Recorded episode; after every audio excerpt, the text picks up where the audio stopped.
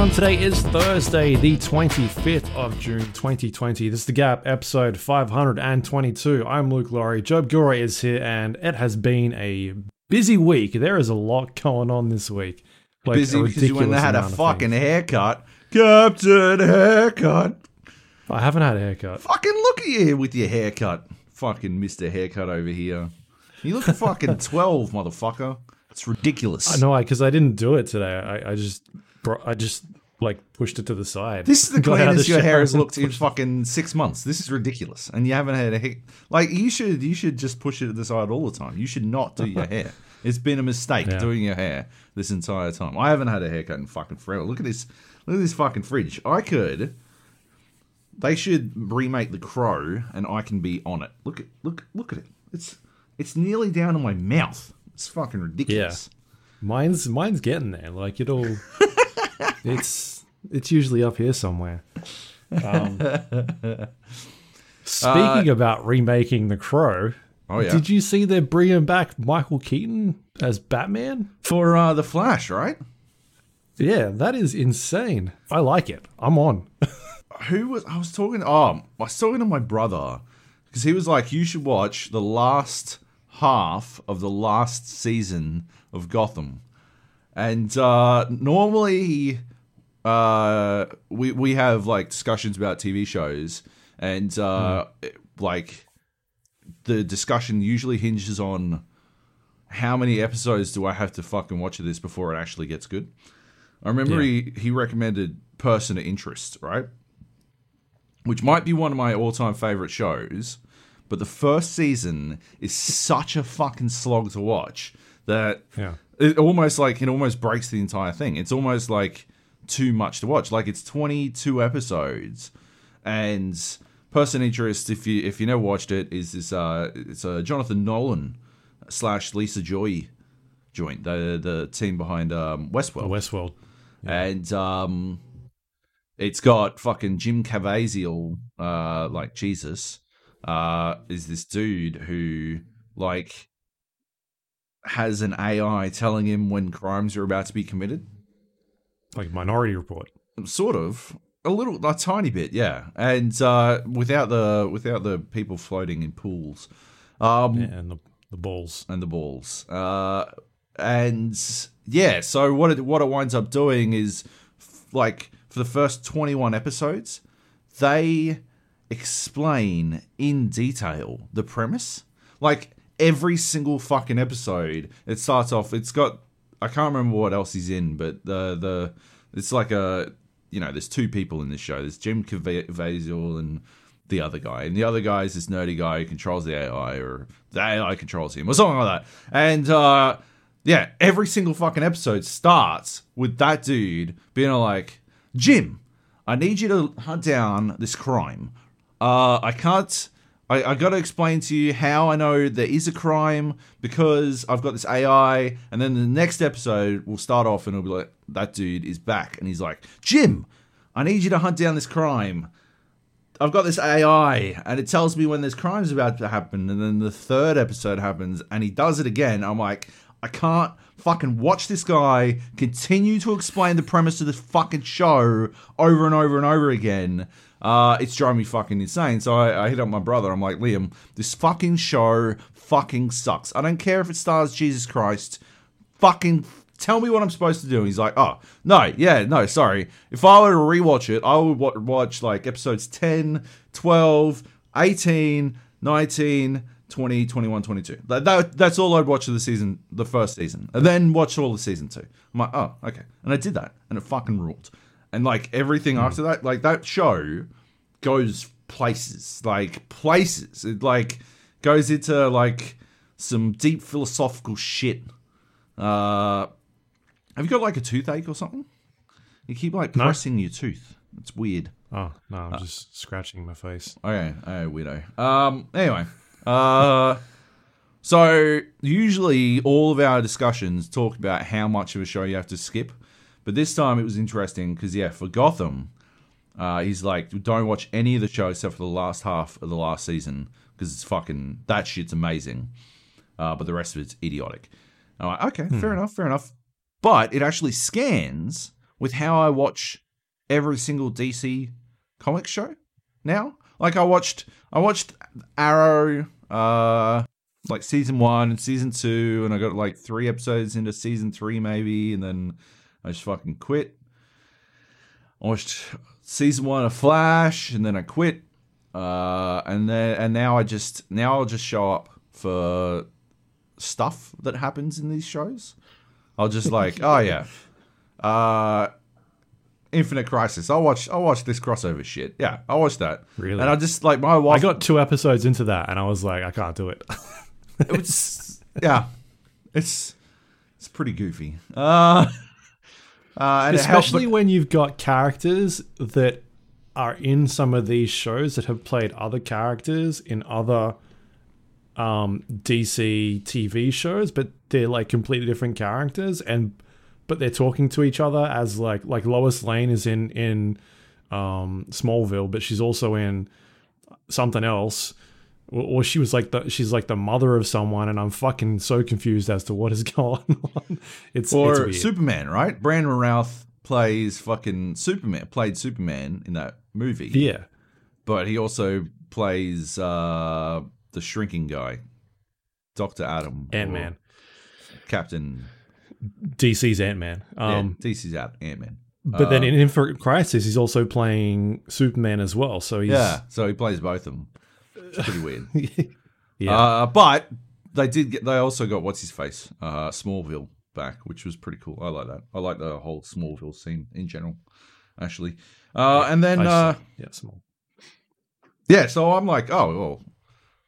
Obviously, obviously, I will watch uh, the Flash, where when Michael Keaton shows up as Bruce Wayne, because fucking obviously. I mean, they also they had what's his face, um, Kevin Conroy in the Infinite Crisis as Bruce Wayne, as like old man Bruce. It was pretty fucking sick. Uh, yeah, those are they're so wildly inconsistent, but I don't know. My wife watches all of them, so it's usually not that hard for me to catch up when I just watch the crossover eps because she can tell me Yeah. everything I've missed. I'll be like, "Who the fuck is that?" She's like, "Oh yeah, that's um, that's uh, Supergirl's like best friend, uh, and also Lex Luthor's sister." I'm like, "Excuse me, what? uh, what?"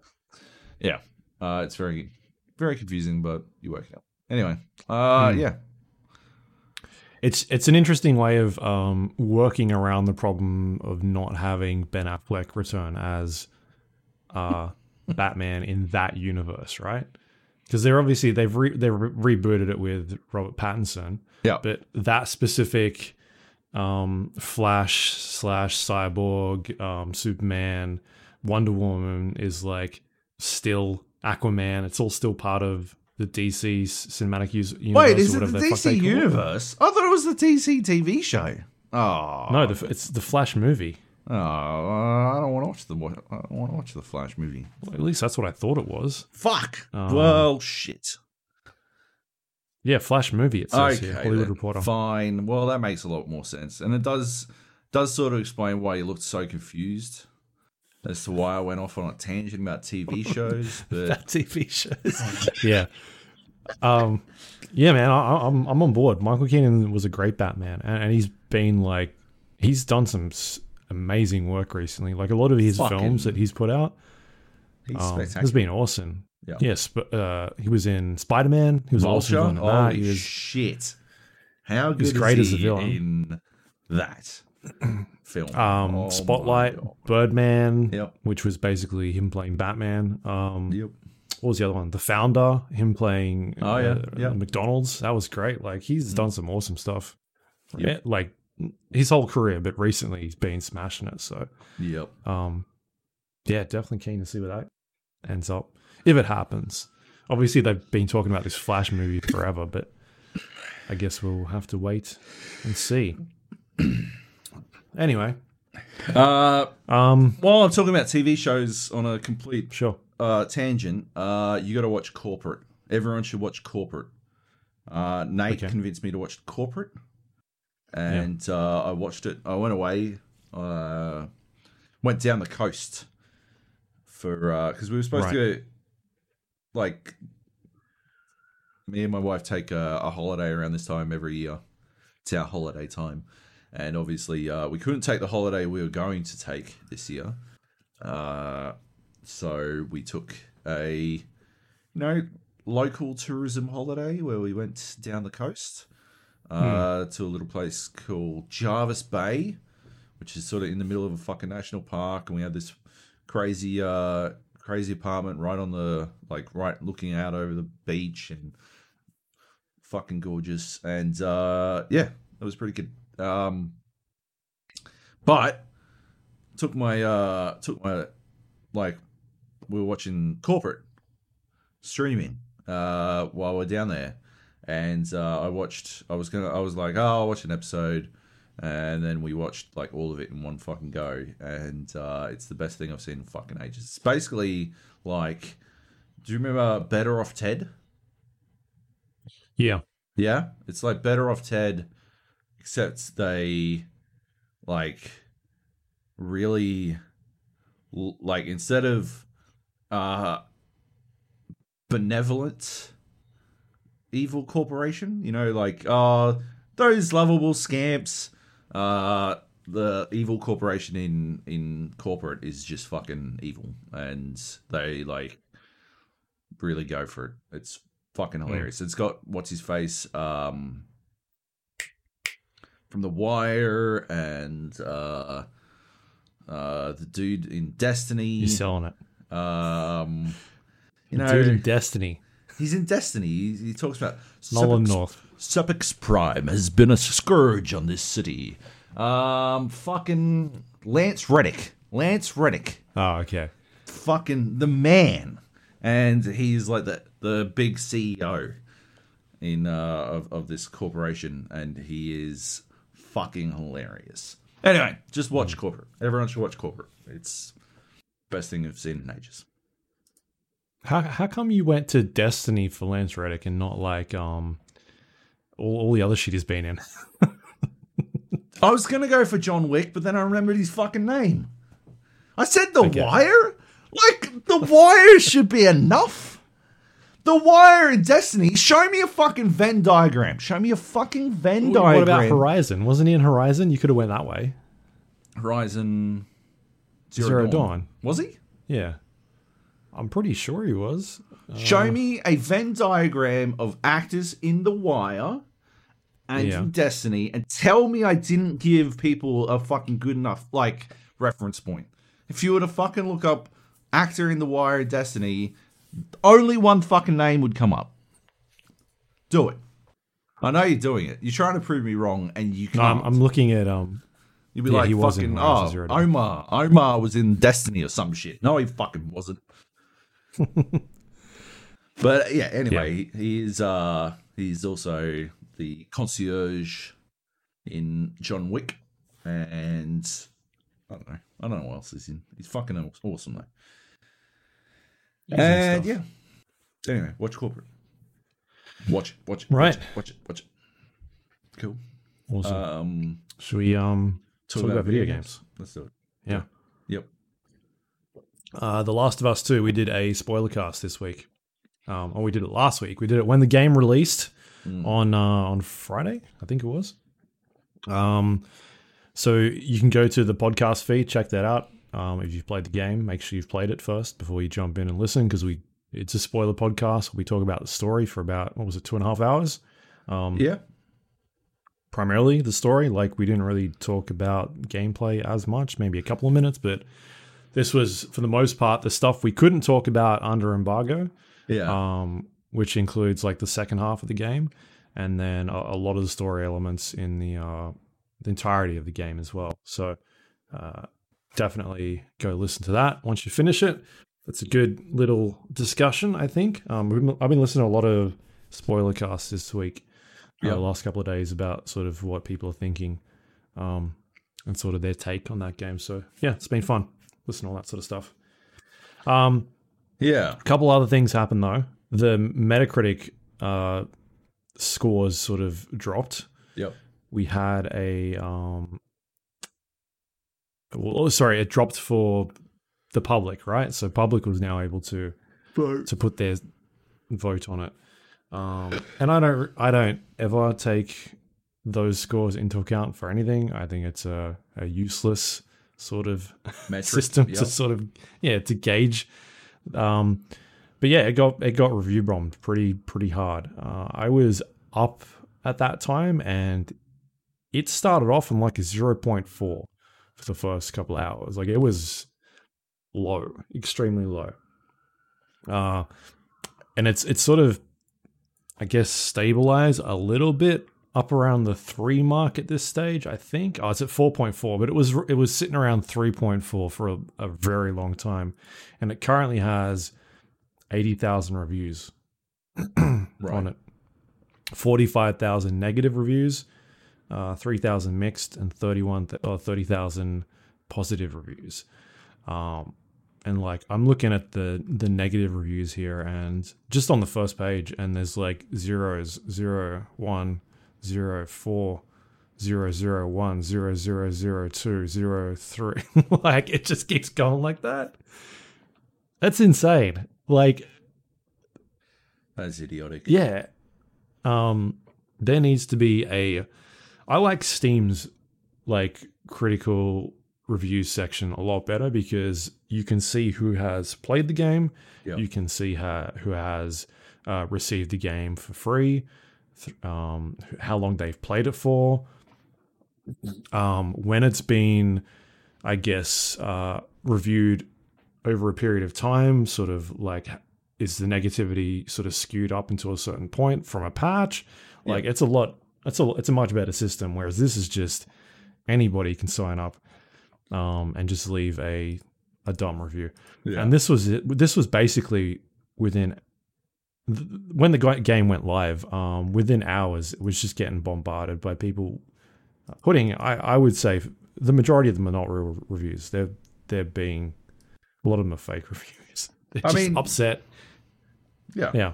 That's review bombing. I mean, yeah, like they're they're literally just shouting at the wind, uh, desperately attempting to, you know, be heard Hmm. for something that they don't have a like a knowledge base for. It's sort of pretty fucking pretty classic 2020 if anything. Uh, yeah. people just want to be heard. It doesn't matter that they don't have anything to say worth hearing. They're just desperate to for someone to listen to them. Uh, and yeah, that's how they choose to express themselves, I suppose. Um, yeah, it's uh review. Bo- yeah, review bombing's dumb. Uh, Rotten Tomatoes apparently requires people to like prove that they've seen a film now Okay. by showing a yeah. ticket stub and stuff before they leave a review. Seems like it might be uh halfway decent plan, unless Metacritic uh I don't know really adores the high quality traffic that they get Hmm. from uh, the bots that are posting zero reviews on The Last of Us and stuff. Um, yeah, like if Metacritic is happy with that traffic, but it seems like a sort of self-limiting, um, like situation because the less people go to, like, the more people. I know most people, uh, a lot of people. Sorry, not most. A lot of people just go to OpenCritic now because uh, it doesn't weight reviews against how important a site is, and uh, it showcases a wider array of sites. Uh, gives better details, allows you to like look at not just the other reviews by the site, but also other reviews by that reviewer and all that kind of stuff. Mhm. Like, yeah, OpenCritic is like Metacritic, except it's attempting to be better. Uh, Metacritic seems to be happy with wallowing in its own crapulence, and uh, yeah, so I'm kind of uh, well. Why don't we just move on from Metacritic? Why do like yeah, just don't look right at some Yeah. point. Um, I I got into a significant amount of arguments over the weekend with people on the internet uh, because you can tell when someone is arguing in bad faith. They're arguing to push an idea that they don't really understand like they haven't thought through to its I guess logical conclusion to its zenith so they can't actually back it up all the way. So if you keep prodding them eventually they just get upset and uh so the yeah the you know people saying oh there's no way this game is worth more than a 6 and if you if you prod that concept uh, they'll be like, well, you know, uh, so what? People should just be allowed to review games based on their own biases? Yes, that's literally what a game review is. Oh, so, oh, I guess there's no such thing as an objective review then? No, there isn't.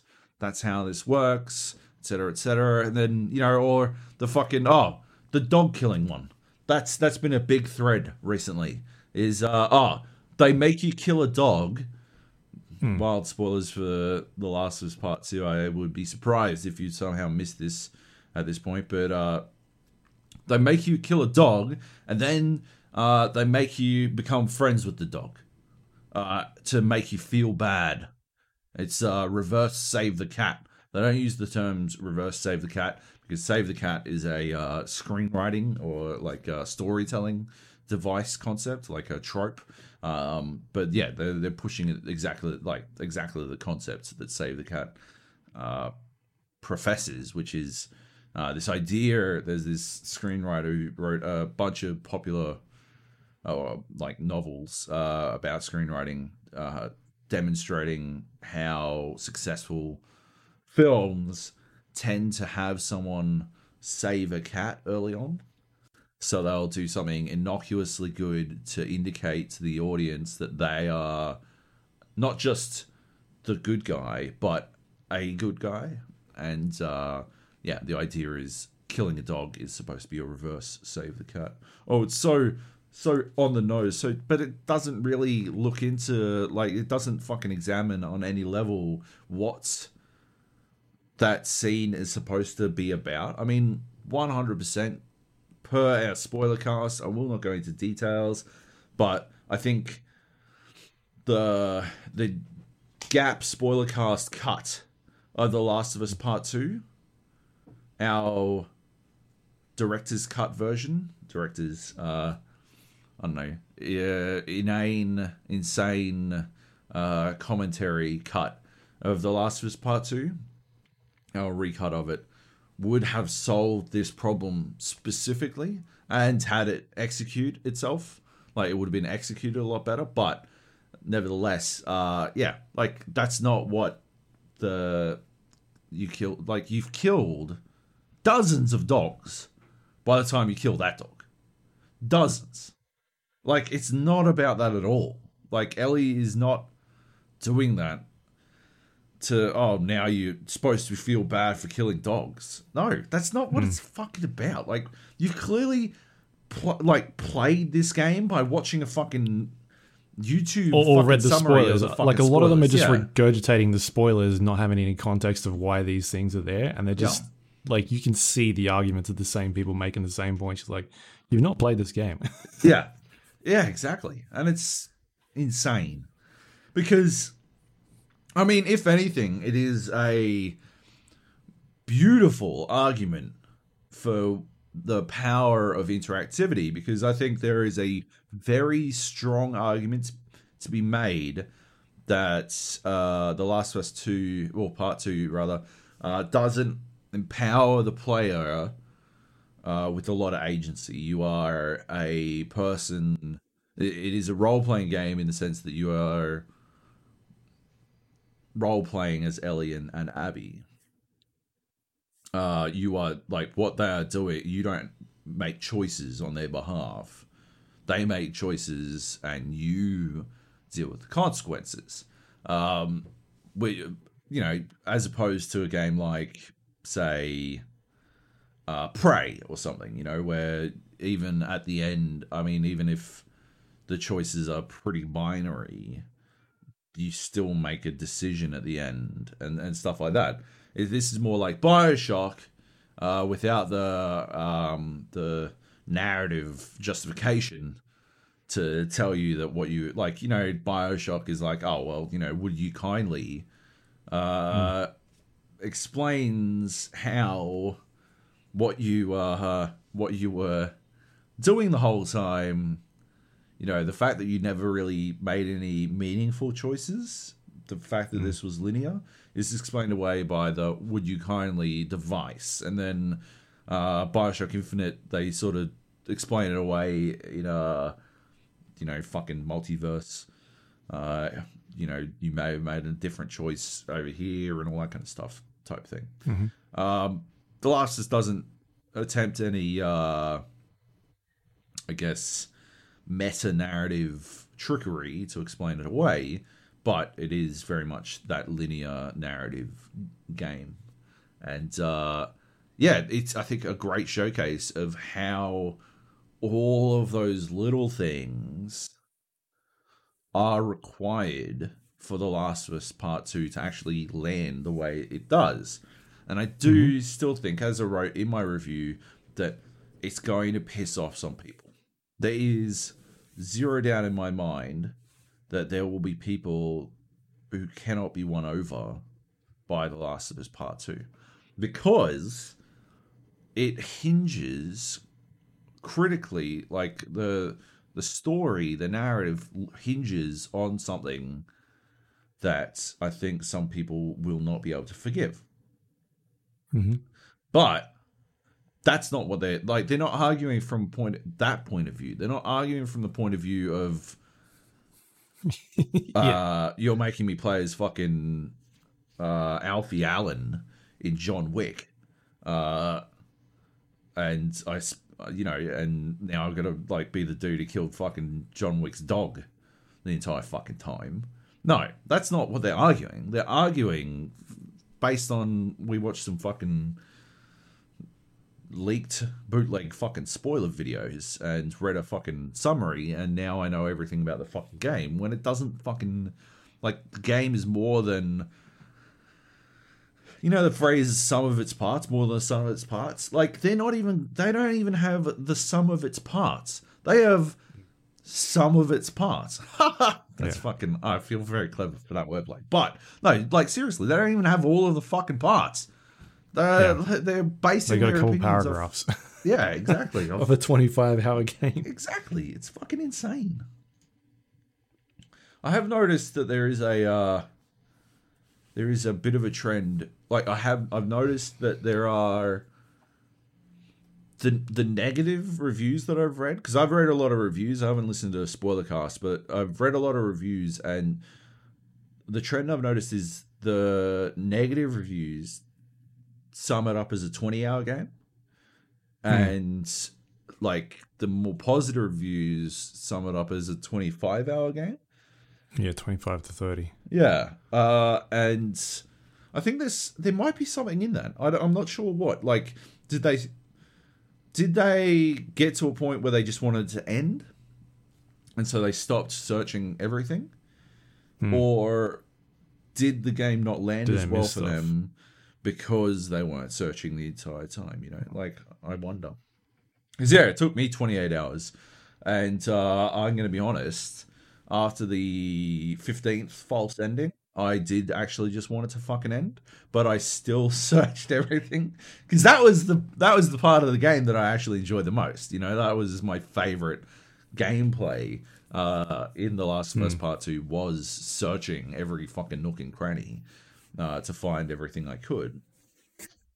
Uh, so yeah, I didn't rush through it, but I could see yeah, there's there's got to be like I'd love to know where they land on that. Did they just want it to end and so they rushed, or did they rush the whole time and so things didn't land the way they should, or what? I don't know.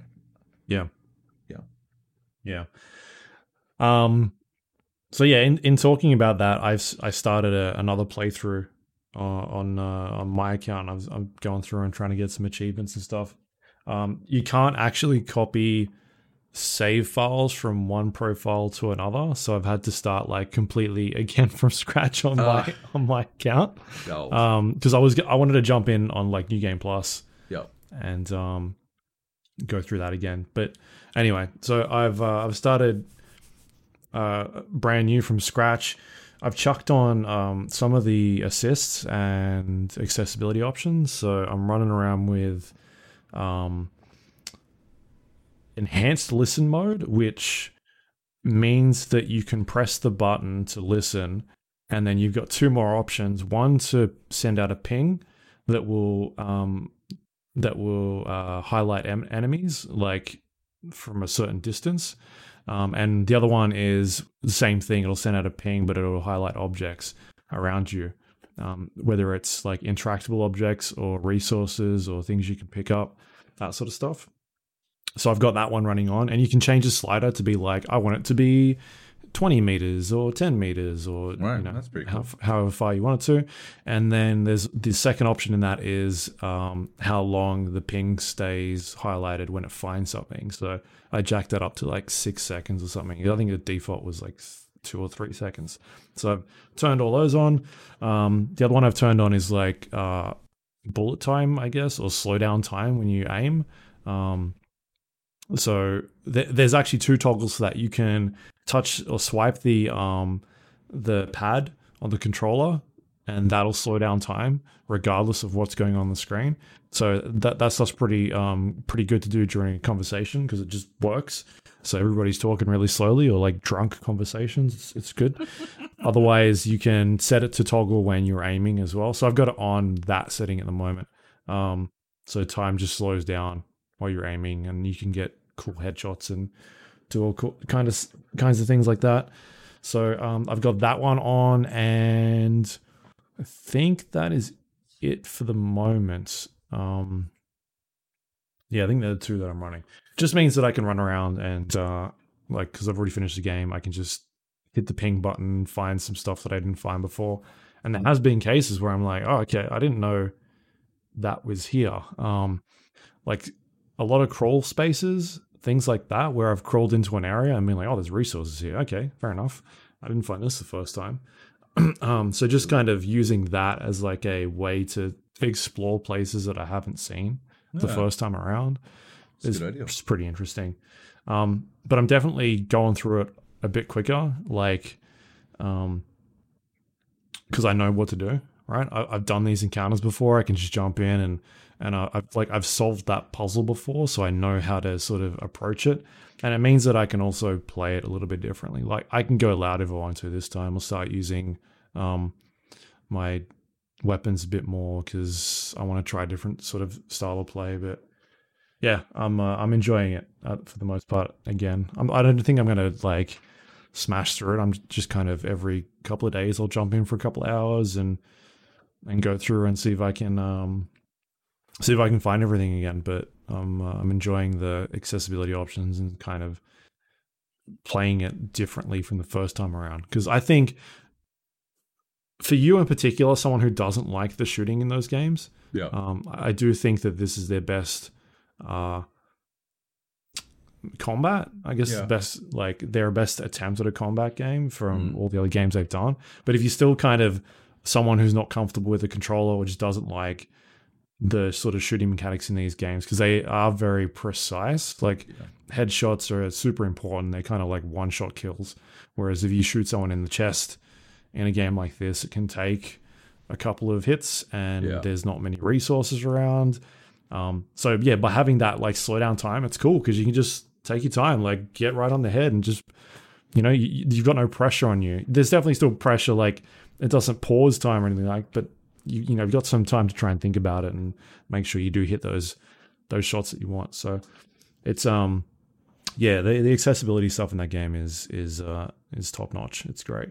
So I'm I'm gonna keep playing that as much as I can and hopefully we can have some more discussions about that uh in the chat as people start playing a bit more. Did we start a I think we were going to start a chat, but did you start one? like a Did? I? No. Look, No. I'll do it right now. We discussed okay? that. Yeah. Um, and I- I'm, I'm sure this game will definitely be coming up at the end of the year when we start talking about uh, game of the year content and, and that sort of thing. But again, if you haven't checked out our spoiler cast, go have a listen.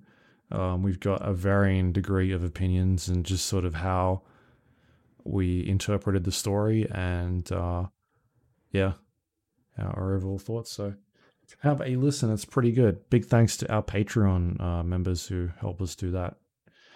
It's something we'll uh, try and do a bit more of this year. Um, Thank you. all right, what else do we have here that we talk about? Um, Hard space go ship breaker. Hard breaker ship space. Hey, I bought it- this. it's a bad get name for a game. Like I don't like this name at all. I always I hate it. forget what it is. Yep. But I think I had a look. Shipbreaker was already taken. Right. Um.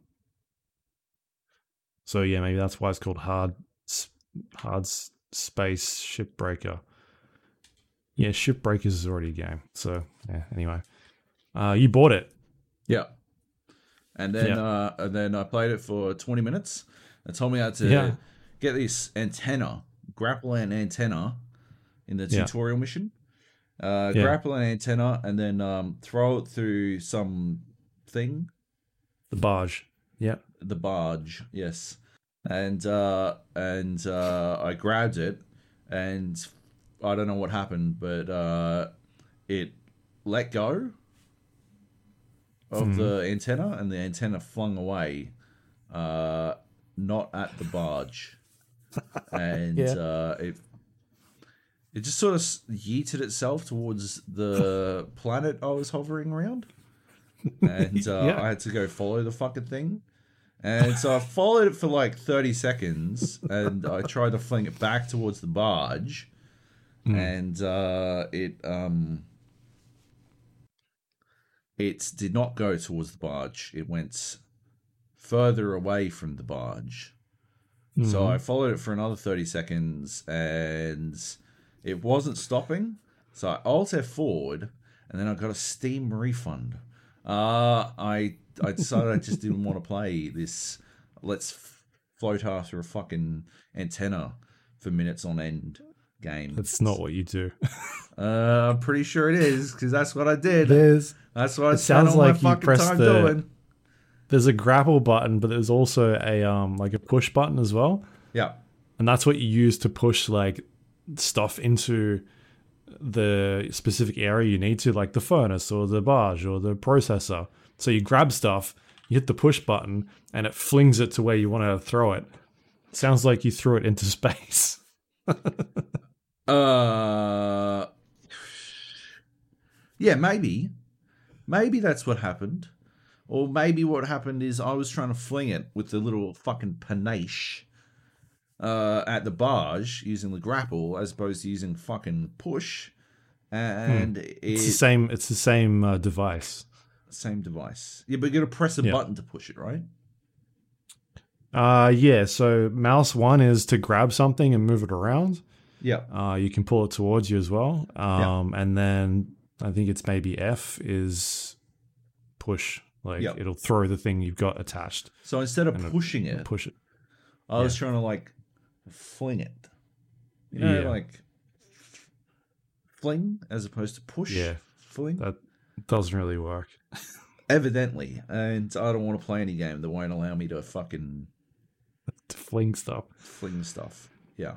you can definitely like grab things and sort of drag it around but at the start of the game it's not as powerful so it's sort of used to align something on where you want to fling it and then you press the the shoot button and it'll fucking yeah as you said it'll yeet it to wherever you're going. Um all right yeah that's fair enough. I um i got up to the next level on my character and uh, i'm an even i'm in a even bigger ship now. And uh i'm currently trying i'm in currently trying to figure out how to get into this ship Uh, because the first time i did it it uh, didn't go well. I was sort of taking like a bunch of panels off of the side of this ship because I couldn't find the actual airlock to get in. And uh, there's a bunch of scanning. So for people that don't know, a shipbreaker is a game where you dismantle ships, um, you pull them apart, and you've got a certain amount of time to do it. And you fucking. And so I, I couldn't figure out how to get into this ship because the other ships that I've gotten through at this point in the game all have like airlocks. And you go in through the airlock, you close the airlock, you go inside, and then you depressurize the ship, and then you could open the airlocks and then start working on them, dismantling them. But this one is like I couldn't find their entry, so I didn't know how to get in. Um, so I just started like cutting fucking parts of the ship off with my giant like laser cutter and like ripping them off. And eventually I got into the cargo bay. Um, and I opened up an area, another area of the ship, and it started decompressing and basically just started exploding. And I was like, oh, okay, that's cool. I've um That's cool. that's uh Should yeah, like I'm still alive. That, Oh, okay. I'm good. And then I left and I went outside the ship, and the rear of the ship was just fucking in pieces. Like there was just crap everywhere. Uh, it was all cut up. The engine was all fucked up. Um, it was a giant mess. So then I just started using that force, the like push button, and just pushing all this debris and shit into my furnace and uh, trying to get money that way. Nice. It took fucking ages. Ah. But yeah, turns out that's not the right way to get in. But I ended up dismantling a decent chunk of this ship. Um, but it's this thing where you kind of that's the the thing of the game is like it's the puzzle element is trying to find get get to a ship, figure out the best way to dismantle it, and then you kind of do that a couple of times and you get quicker and quicker at doing it, and so you make money a lot quicker. You end up getting more unlocks and that sort of thing. So I have to go back in and try and work out like the best approach to get into this thing without it exploding. Um, there's a bunch of new mechanics in there with like uh, going through fuse boxes and pulling out fuses to dismantle some of the the systems that are in there. Um, going in and finding fuel line systems and making sure there's no fuel in the tanks before you go in and start messing around with the engines and that sort of stuff. So yeah, there's definitely a lot more on this ship that I'm in at the moment. It's like three or four times bigger than the last ship I was dismantling. Um, so it's getting pretty hectic in there. And I'm just over, I think, halfway through the act one of this three act campaign they're talking about. So yeah, I'm having a lot of fun with it. Like I've seen a bunch of people um, talking about it in different podcasts and it's doing the rounds. Like people are um, getting getting right in there and checking it out. So You pitched Yeah, maybe once like they this, start- this Zen sort of experience where you just sort of you know you take a fucking ship apart and do whatever you fucking Yeah, it is and yeah, and then I'm fucking I spend like fucking two and a half minutes chasing after a fucking antenna and I'm like, just it's just not really Zen. Not you're not. I don't chase shit. after anything. Everything that you need to be doing is sort of in that one location. You start taking apart bit by bit. Uh, you sh- you should have just let it go. Like antennas, you don't don't worry about them. They're not important. You want the big In- chunky metal In- bits. In the tutorial, it will not continue until you throw both antennas through the fucking barge. So I didn't have any fucking choice. have you have you tried being better at video games? You know what? I thought about it. I considered the idea of simply being better at video games, and Yeah. I decided it wasn't for me. Yeah, so I got like, something "Nah." else instead. I got a real Zen game, a Zen game that Ah. anyone can understand the Zenness of. Yeah. Ultimate Fishing Simulator with the Okay. Yeah. the VR DLC. right. There's two games you can Ah. get. You can get Ultimate Fishing Simulator VR, Hmm. or you can get Ultimate Fishing Z- Simulator with the VR DLC. And Yeah. Doing getting the DLC version costs about fifty cents extra, Right. but uh, you get access. You can like then if you enjoy the game, you can buy all the other DLC. And apparently, there's more content in in the proper one. Like there, there's a few more fish and stuff, and more rods and whatnot. So Cool. uh, yeah, you're better off getting the real, the the normal version and the VR DLC than you are getting the VR version by default. But uh, yeah, so I got some Ultimate Fishing Simulator, and uh, Cool. I was I was just sort of fishing, and it's. All right, actually, I got to ask. Okay, you've been fishing. Can you fish with other people? Yes. Is it a co-op game? It's I'm not in. co-op. It's not co-op. But Ah. can, like, well, I mean, you fish with other people. Like it's multiplayer. Yeah, well, not no, not both catching the same fish at the same time. Like you're holding a reel and I'm fucking, you know, on You're the with the boat net or doing. some shit. Or no, we can be on the same boat and stuff. Yes. oh, that's Uh, cool. Yeah, but you don't you don't like net for other people or whatever. Um, so you've been fishing, right? Y- yes. All right. Uh, which hand do you write with? You're right-handed, right? I'm right-handed. Yeah. All right. So when you're So you fish- hold it with the the left, right? hold the rod with your left and reel with your Yeah. right, right? Yeah. But when you pick your dominant hand in Ultimate Fishing Simulator, it does the fucking reverse. Oh, where you reel with your left. It's very confusing.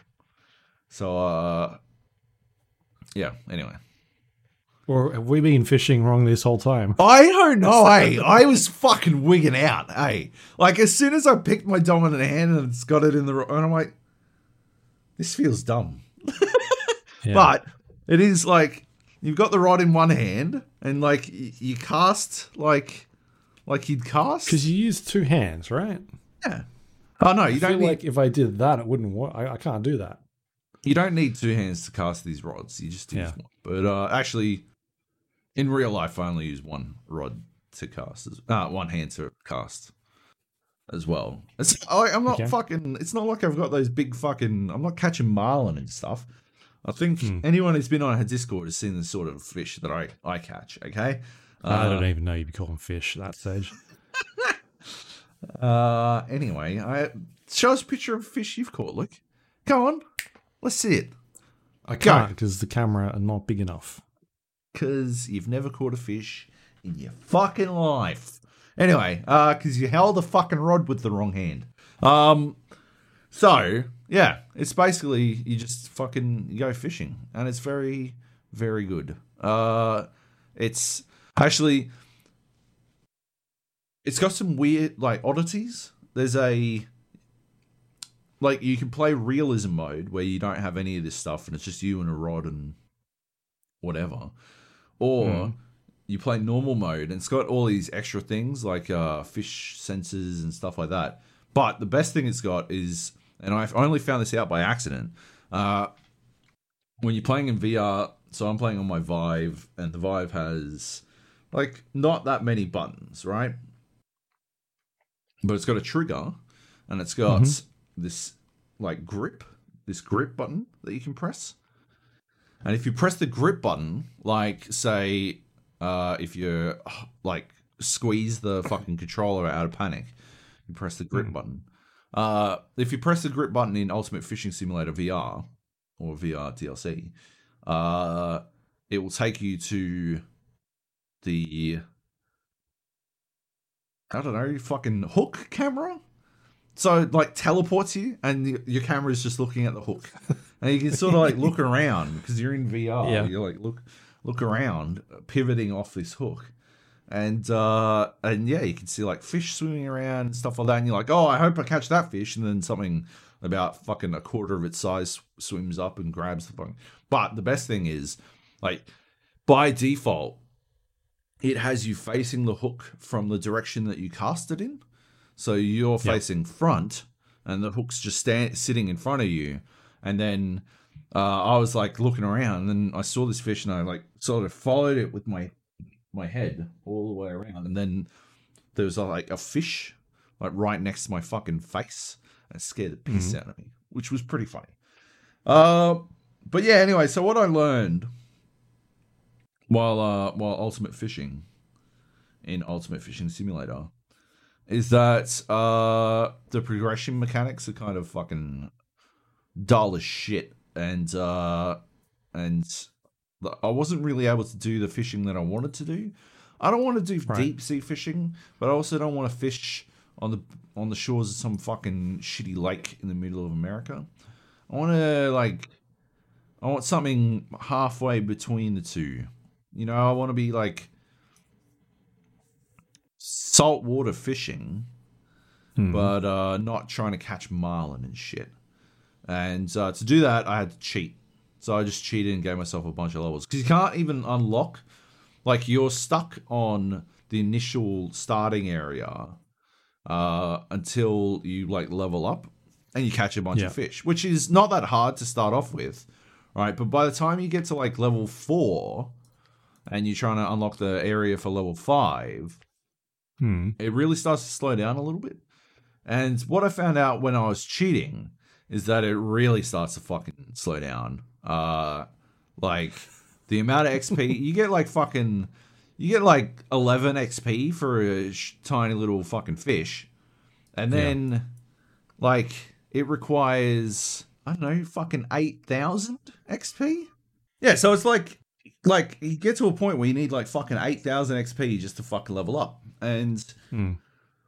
I'm so glad I skipped all of that shit. Because it's like, it's, it just doesn't work for the, the Zen fishing experience that I'm trying to have. You know, I'm just trying to fucking go out and sit there and do some not real fishing for a little while.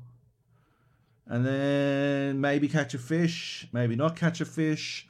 I haven't failed to catch a fish so far. Um, but yeah, like, I don't know.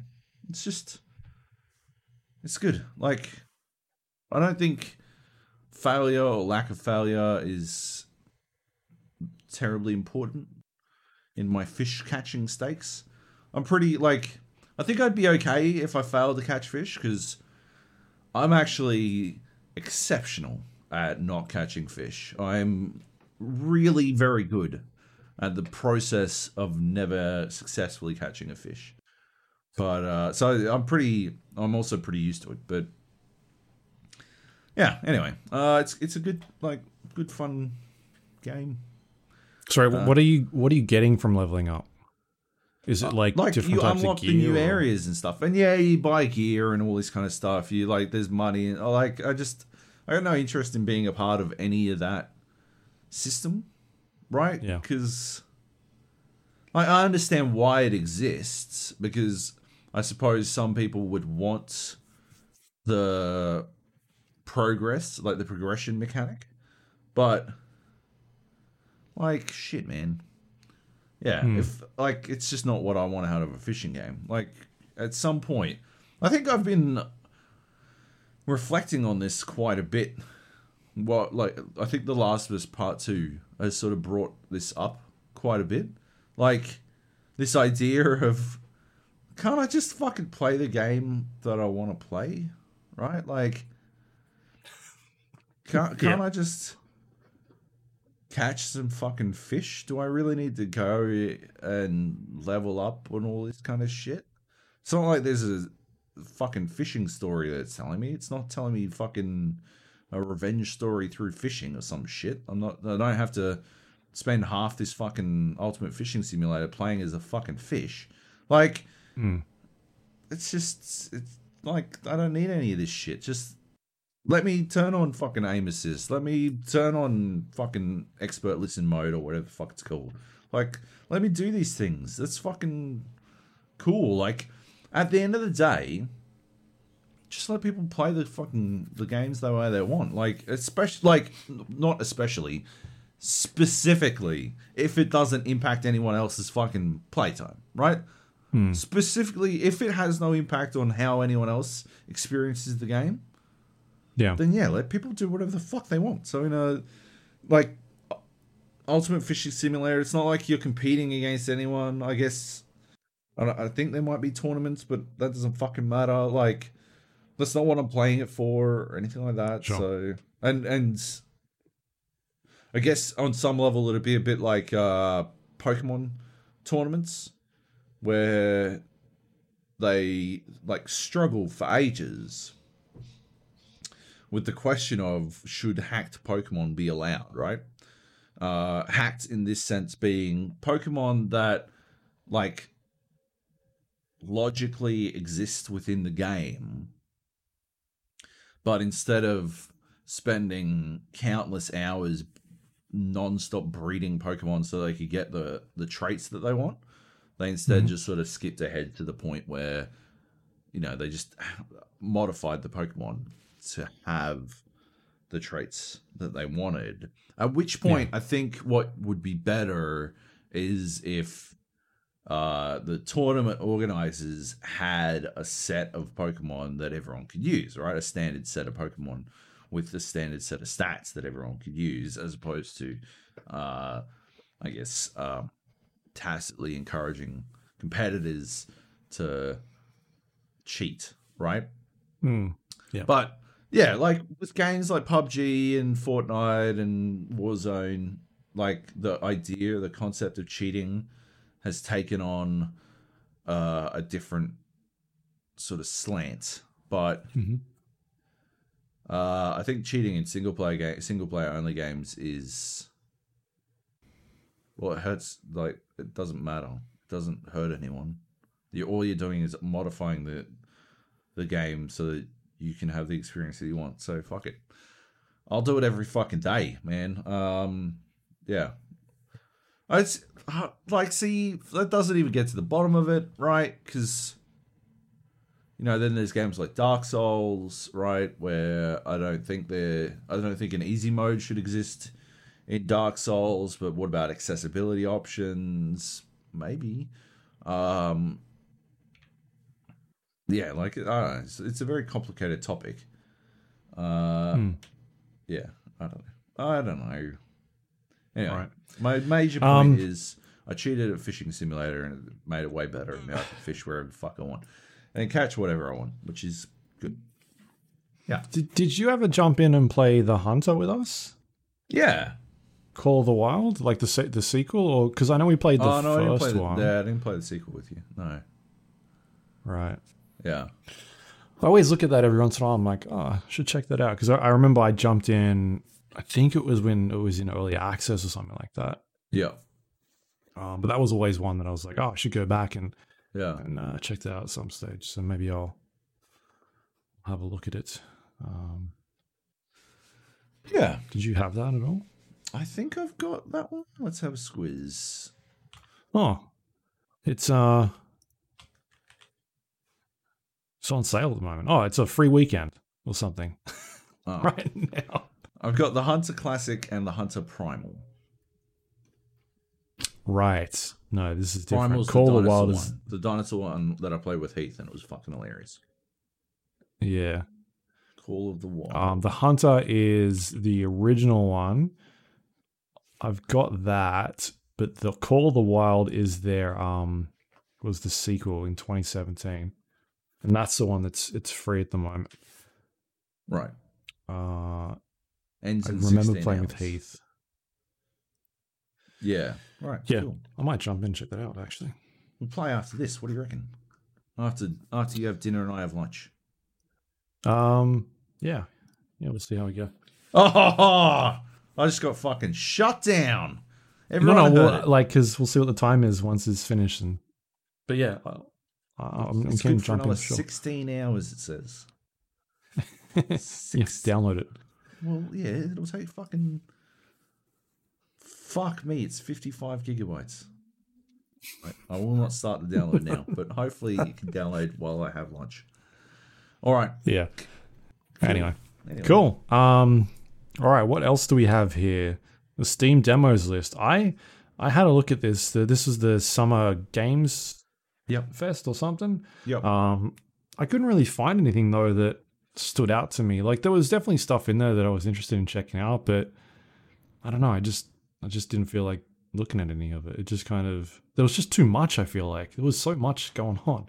I just didn't know how to like curate it all, but like what was good or anything like that. Um, so how did how did you sort of go about that list? Uh, it was not easy. It was uh, I just sort of guessed. Um, just sort of looked at looked through stuff. It took a Yeah. lot of time because there was no, like, stuff that I Uh, would be pop cool.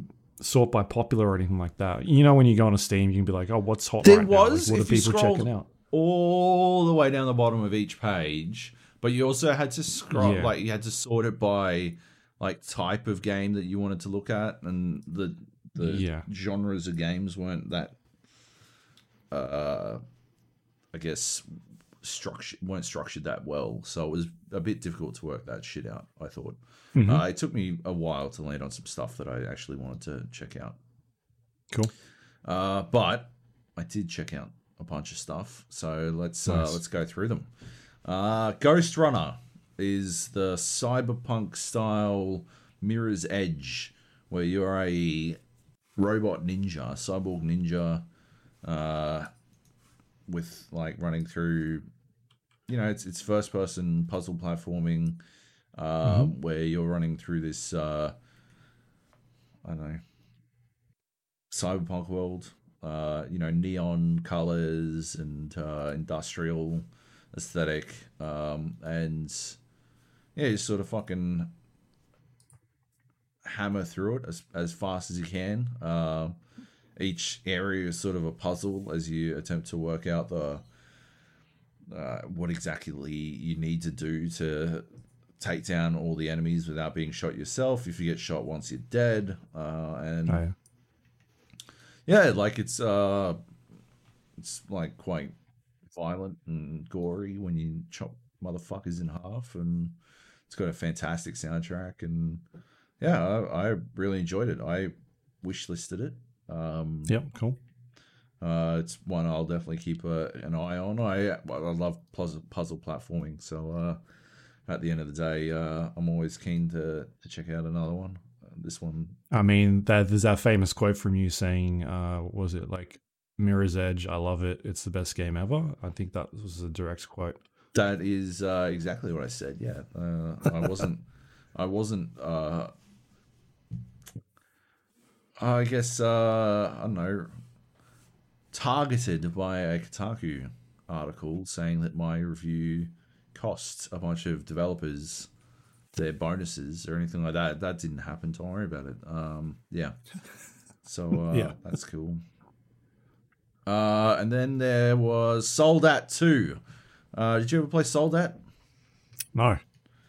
Soldat was like a. Um, think of it like the original Duck game. Uh, it was like a deathmatch game on like a like side scrolling platformer style viewpoint. Uh, So two two D platform um, viewpoints, Like uh, Worms or something like that. yeah, like worms. Um, and but it was like real time, uh, like multiplayer shooter style action, and uh, yeah, it's uh, it was always a lot of fun. It was one of those palate cleanser games that we'd always crack out at the LAN Cafe or, um, you know, on a on a long night of playing games, uh, and like well, I remember fucking we must have had servers for it on Game Arena for fucking years, like just for fucking ages. It was always always very popular. Uh, always went real well. People enjoyed it a lot, and uh, yeah. So uh, Soldat Two is sort of more of the same. Um, I didn't. I, I like I, I could only play a single player demo, so I, I didn't feel like it gave me the best uh feeling of how the game worked, but like like I don't know. I think it was as a demonstration that the developer understands what made Soldat great. I think it worked it worked as a demo, but uh primarily it was I don't know.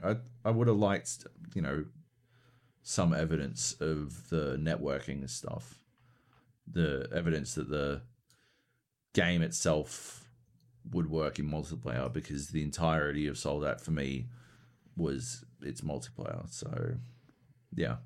Um I I don't know. I wish listed it because I'm very interested in playing Soldat 2, but uh yeah, I didn't think it was as demos go, I didn't think it was a very successful demonstration of what was to come for Soldat. You know? hmm if that makes any sense. Uh, okay, then we've got uh, RAWMEN.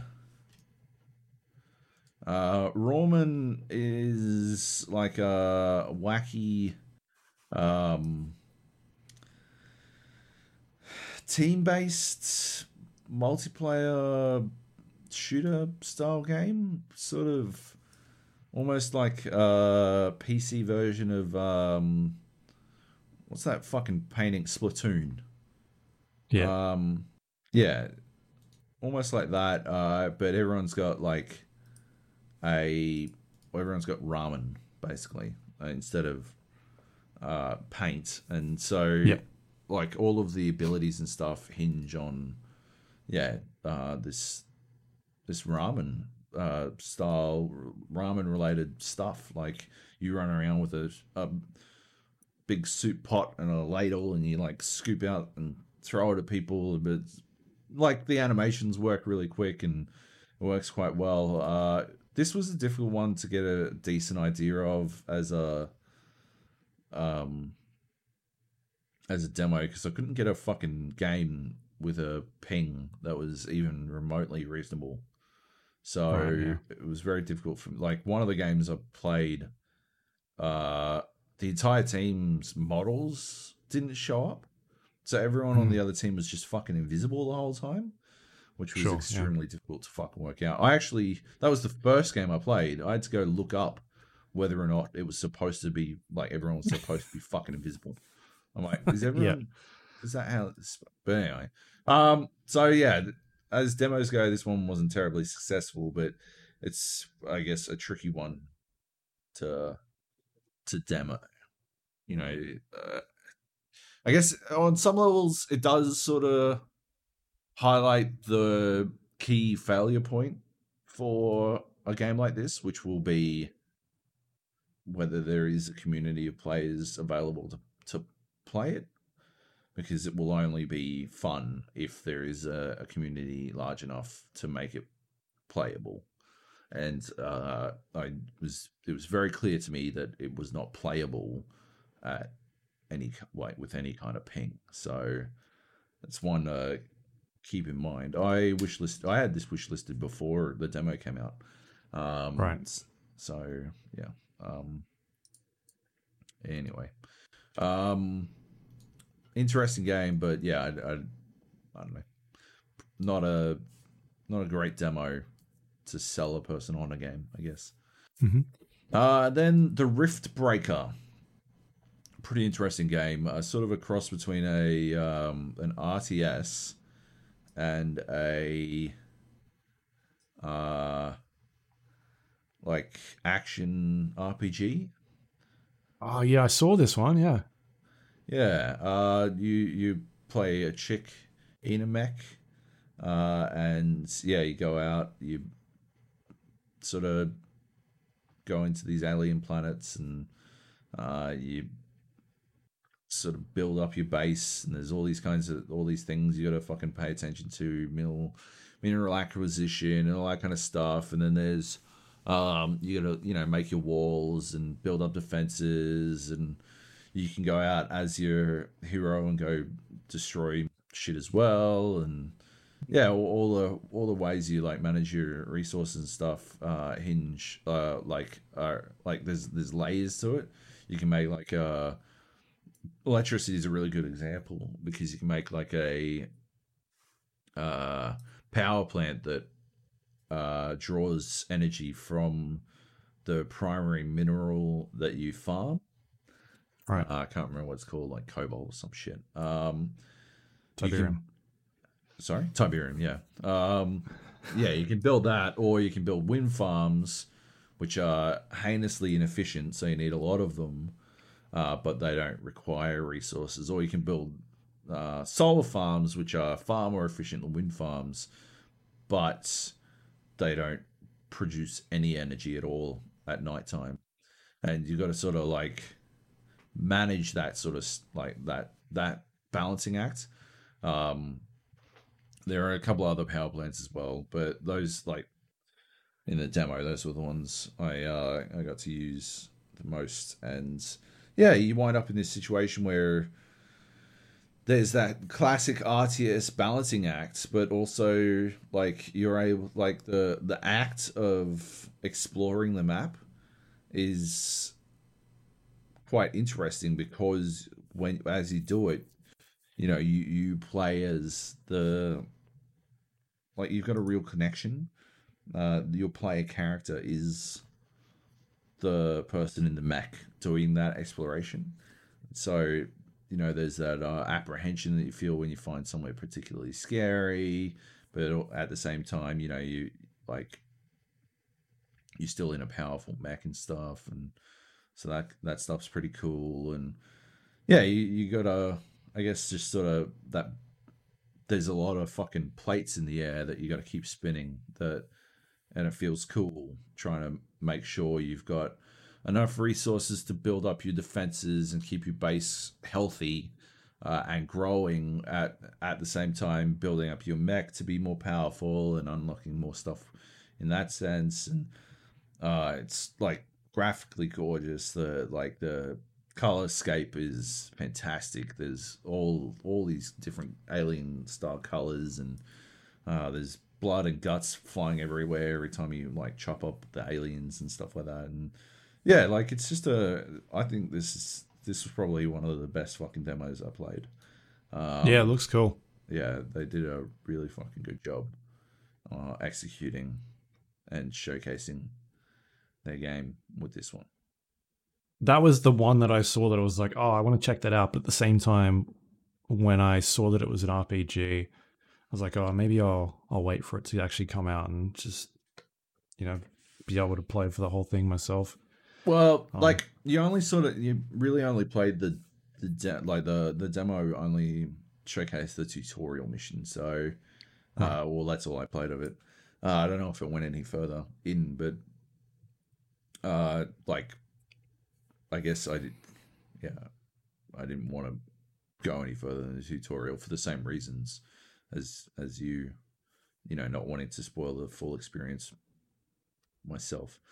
Um, but yeah, so uh, no, it's it's a pretty cool fucking game. It's definitely one I'm gonna uh, well, I've wishlisted obviously, and uh, yeah, definitely keen to play it when it when it comes out. Yep. Yep. Uh, then there was. I'm like uninstalling all these. I left them in my fucking Steam library, so I wouldn't have to remember to write them down. Um, yep. But I'm uninstalling them as I uh, as I talk about them. Then there was Shady Knight, and uh, Shady Knight feels very much. It's it's sort of like a another first person puzzle platformer um, with a, a, huge emphasis on like movement and traversal, uh, and it reminds me a little bit of. Um, do you remember Dark Messiah of Might and Magic? Was that the first person Might and Magic game? Uh, I never played it. Uh, I just want to make sure that I've got the right one. Um, like looks like it from the pictures. Yeah, yeah, yeah, absolutely. Yeah, this is it. Um, Dark Messiah and Mind Magic sort of like had this broad uh depth to it that I like that doesn't seem apparent in Shady Knight. Shady Knight seems more like a more like a puzzle game, while Dark Messiah was more of an RPG game. But in terms of like mechanics of movement and combat, uh, they're very similar. Mm-hmm. And so Shady Knight winds up feeling a little bit like a uh, a more like drawn back, uh, a smaller scale Dark Messiah, um, where you yeah you sort of like it's got this huge emphasis on your ability to move and fight uh, and so you, you're you know you do these things like sliding or like jump climbing and uh, and then you can do like these overhead swings while jumping. And so if you climb up a, a ladder and stuff uh, or up a box a couple of boxes and then jump off uh, and strike you'll do more damage on the way down the higher up you come from and all that kind of stuff. And then you can slide and while you slide you can pick up weapons. So what you can do is you can throw a weapon at someone and they'll drop their sword and you can slide into them pick up their sword and then slice the next dude. And it winds up being this game where you sort of chain together these sick fucking like action sequences, uh, like these first person melee action sequences where you're combining all kinds of things. Like, you know, you kick someone into a fucking wall and then you throw a sword at the other guy and you pick up the first dude's sword and then you slide over and chop a fucking spider to death or some shit and kick someone off the fucking ledge and yeah, it just winds up feeling really cool. Um, mm-hmm. But yeah, it does. It it feels quite small scale. So it's going to be uh, like my interest in this one is going to hinge like it was real good to play, but it's going to hinge very specifically on the uh, the depth of the game itself. If, if you just wind up Like how much there is. Yeah, if it's just sort of uh, cup like puzzles, it will wind up getting a little bit tired quite quickly. What made Hmm. Dark Messiah really work was that as you got further into the game, you unlocked more and more stuff. Uh, you know, the magic portion of it really expanded and stuff. So, um, yeah, there's I don't know if that, that's in this, and so it will be interesting to keep track of to watch and see how it goes. But yeah, Cool. and the last one I played was Conscript. And I don't know if this was actually in the Summer of Games thing.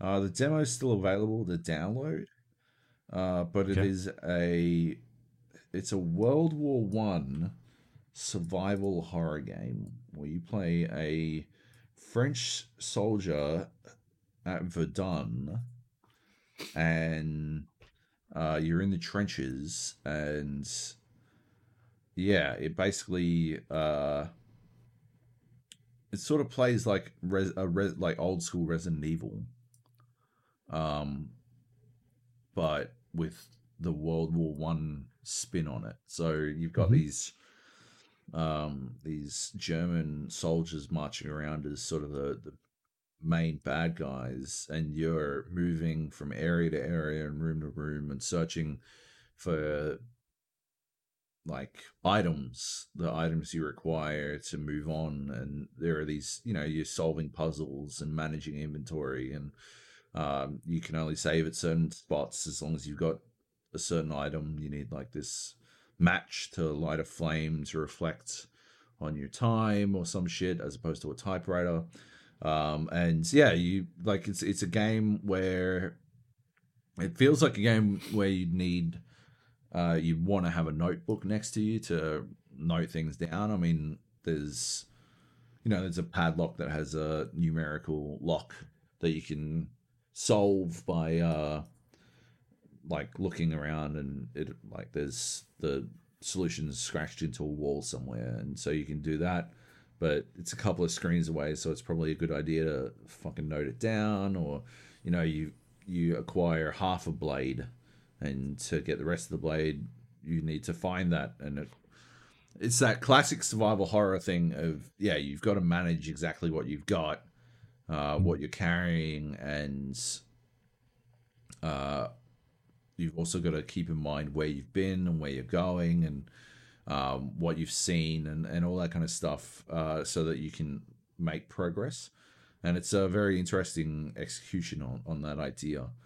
Uh, because, yeah, it's, you know, it's survival horror, but set in uh, a real world conflict. You know, it's, it's not, it's, it doesn't appear to be about spooky ghosts and fucking zombies. It's about the horrors of World War One and I think it's it's done quite well. It's got a fantastic soundtrack and um yeah, like great ambient noise and like quite simplistic in its combat and stuff. Uh it feels, but yeah, you wind up in this situation where yeah, you just sort of the further you go, the, the longer you go on, the more of it you see. The the horror element of this survival horror is more the horror that was World War One and the trenches of World War One, and so Mhm.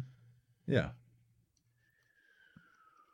it's uh it's quite a good game. Um, yeah, you can still download the demo. It would appear. I don't know how long that's going to be available for, but it's definitely worth checking out.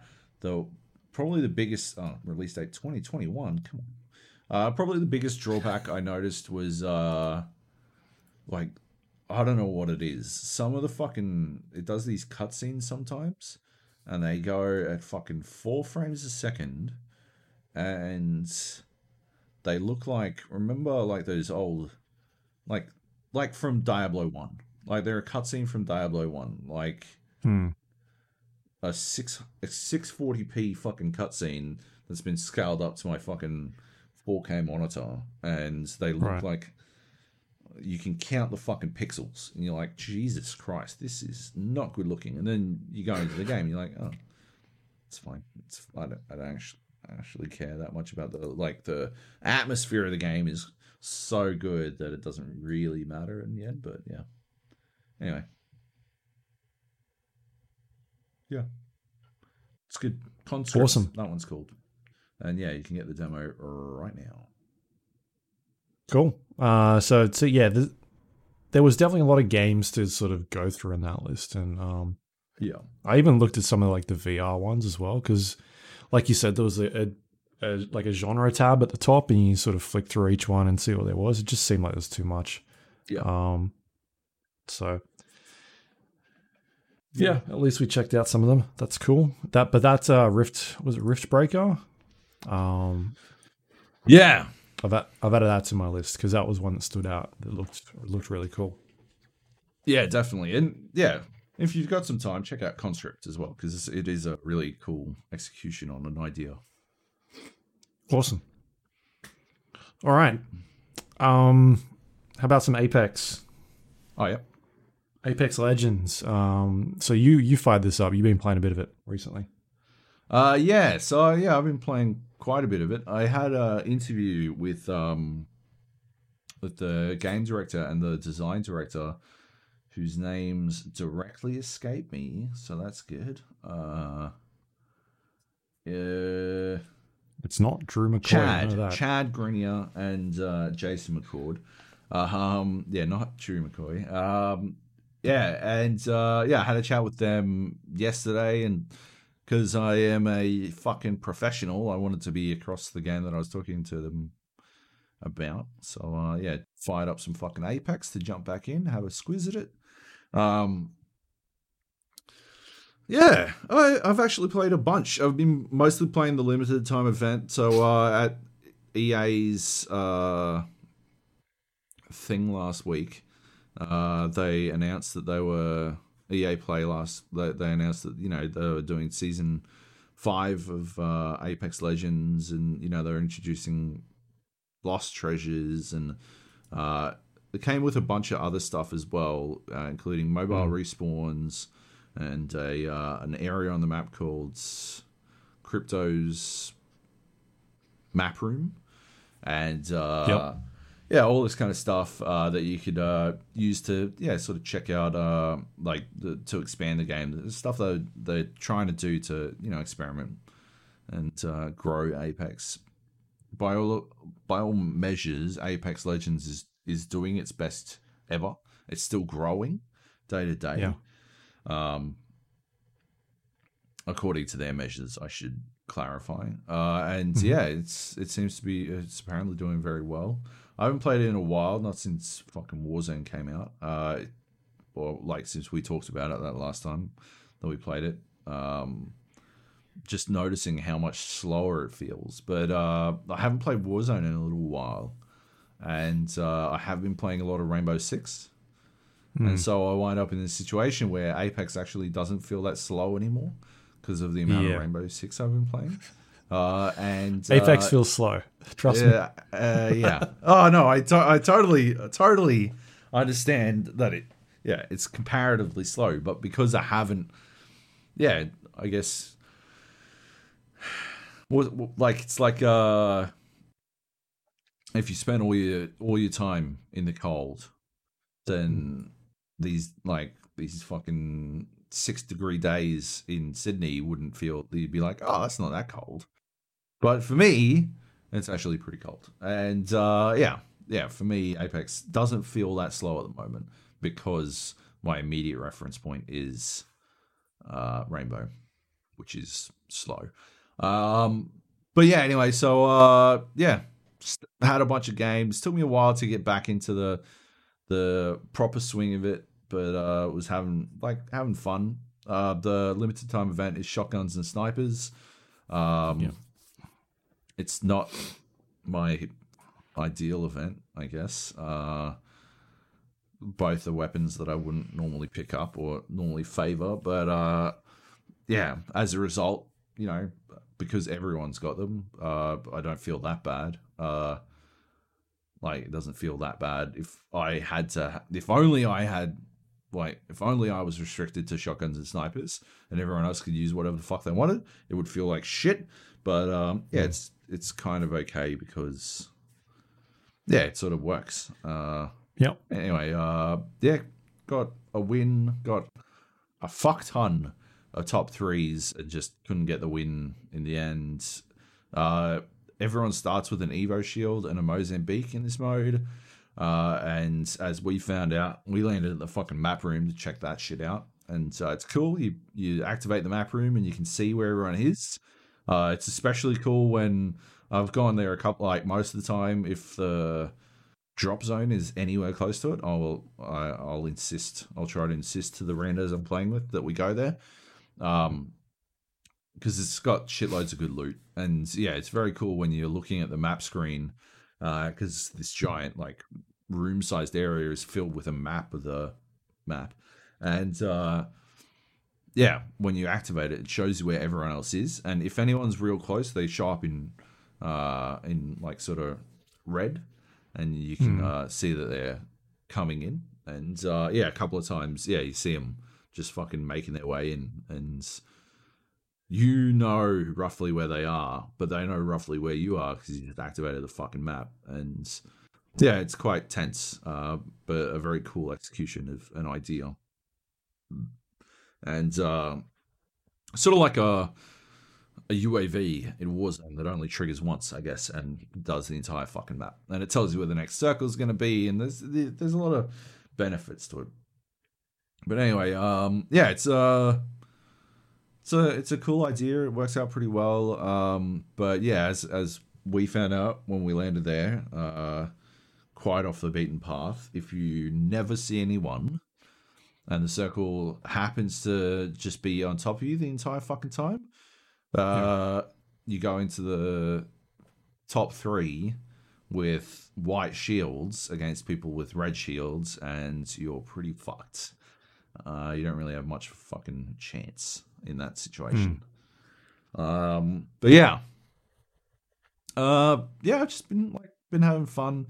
Like the amount of fun I have on a game to game basis, I find hinges specifically on whether or not I get to be jump master. Because if I'm not jump master, I swear to God, whoever is will take us to whatever is directly below the immediate fucking drop zone, immediately below, and it's just a shit fight. It's an absolute fucking nightmare. Um. So yeah, generally I'll fucking hate it if that is the the situation. But if that's not the situation, uh, and I get to be jump master and I get to take somewhere semi fucking sensible, uh, it's good, and we have a fucking good game, and we like.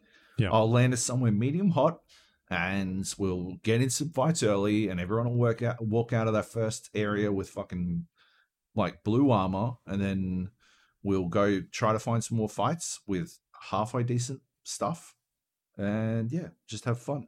But uh, yeah, it's uh, it's fun. Like I, I enjoy Apex. I like. I'm reminded now of how much I enjoy Apex. Although, yeah, it can be kind of shit if everyone else is in it is garbage. Anyway, Yeah. It's it's very daunting to look at that new menu that they've got in there now with like uh there's like your battle pass and then there's some other thing they're doing and then there's like new challenge systems and then you've got this treasure thing. It's just like it's Yeah. not like I haven't played that game recently.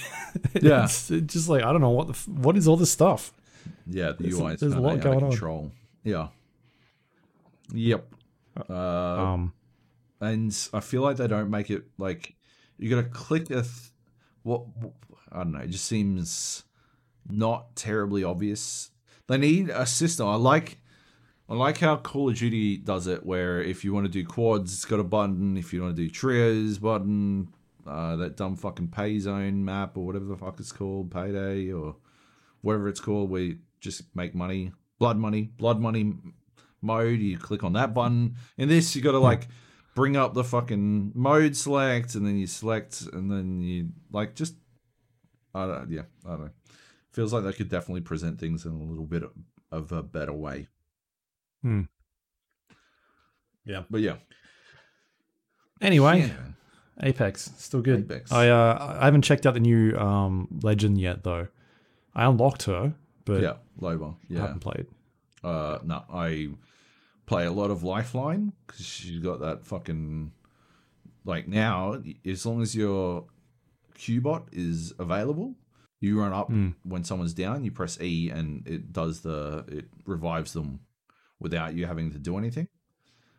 Um, so you just sort of press E on them to start it, and the Qbot will revive them with the big like armor thing, and you can continue to fight, which is pretty cool. Um, so there's that. So I play as her. Uh, I've played a bit as Wraith. They've changed her a little bit, and uh, Okay. so she takes longer to start her portal, or sorry, to Yep. start her phase out. Um, so she can't use it as a get out of jail free card anymore. Um, and I've played as uh, what's his face, Octane, runny guy. Um, he gets a double jump off his jump pad now, and uh, he runs quite a bit faster when he boosts himself. He can bust Nice. his way out of stun as well. It's he's pretty good. Um, it's just a a bit tricky working out how exactly the best way to use him. I like Octane and Lifeline because I can heal myself without having to have items. Octane passively heals himself, and Lifeline has the Qbot. Yeah. Um. So what did you talk to the devs about? Can you tell us or? I think so. I don't think there's an embargo. Let me have a squiz. Let me have a quick, quick fucking look. Um, yeah, there's no embargo. Uh, yeah, we spoke about a bunch of stuff. Um, I was, I was asking him about the fucking the loot situation. Uh, I brought up the idea that you know we always try to guess the order in which we're going to get two whites and a blue. Is it white, blue, white, Why white, blue, blue, white, white? Uh, that's our that's the most enjoyment we get out of fucking Apex crates. Does that seem like a successful uh, execution on your uh, loot box system? If if that's what we're getting out of it, is a fun game of guessing how you're going to fuck us this time. Uh, they did not enjoy that question. They were not thrilled. um, yeah. Uh, I asked them, did they did they just hate Pathfinder? They nerfed Pathfinder somewhat again by nerfing his grapple. You can uh, his zipline. You can no longer infinitely jump on the zipline, uh, and they Yep. obviously nerfed the shit out of him in the patch previous to this. So I asked them, do you guys hate Pathfinder, or would you say you hate all robots in general? And uh, that one went down pretty well. Um, they they reckon they don't hate Pathfinder. Um, talked to him about bringing the game to the Switch, uh, which uh, we had a really good discussion about that. I, th- I think uh, got some really good answers about that. And Or mobile uh, platforms? Uh, no, they weren't talking about mobile platforms. Uh, I Yeah, was but that has been pretty much confirmed. yes, but I was warned off it at the start of the interview. They're like, oh, Yeah. we're only talking about the platforms that are confirmed, but we are happy to talk about Switch and we're happy to talk about crossplay. Uh, but we Yeah. are only talking about the platforms that have been confirmed. And I'm like, oh, okay. Well, I mean, Andrew Wilson confirmed that, so it's yeah, kind yeah, of- um, yeah. Um, but yeah, it talked about like skill based matchmaking and stuff, um, and how they're going to balance uh, that. Uh, they were saying that by default, console players will get matched with console players, uh, and PC players will get P- matched with PC players. But um, I got them to broaden it out. They they so it'll be controller players versus controller players, not necessarily PC versus PC. So you, if you plug a PC uh, a controller and you play on controller on your PC, then uh, what if matching. you plug a controller in matchmake, unplug the controller, genius and then play genius? That is and just smash people all day? just just to just to get some fucking chicky D's. or just leave the controller plugged in Yeah, and don't use it. genius. Even better.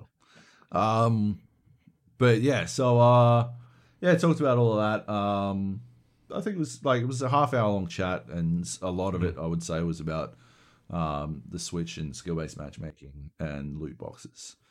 Um, so it was yeah, it was a lengthy chat. Uh, I'm not sure where it's going yet because it might be going on a project I'm currently working on, but because I recorded video for it, uh, and yeah, got some really good answers, especially about the Switch stuff. Mm-hmm.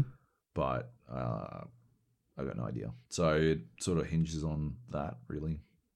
Cool. Uh, it was a fantastic chat. So uh, when it does go somewhere, okay. I will definitely let everyone know.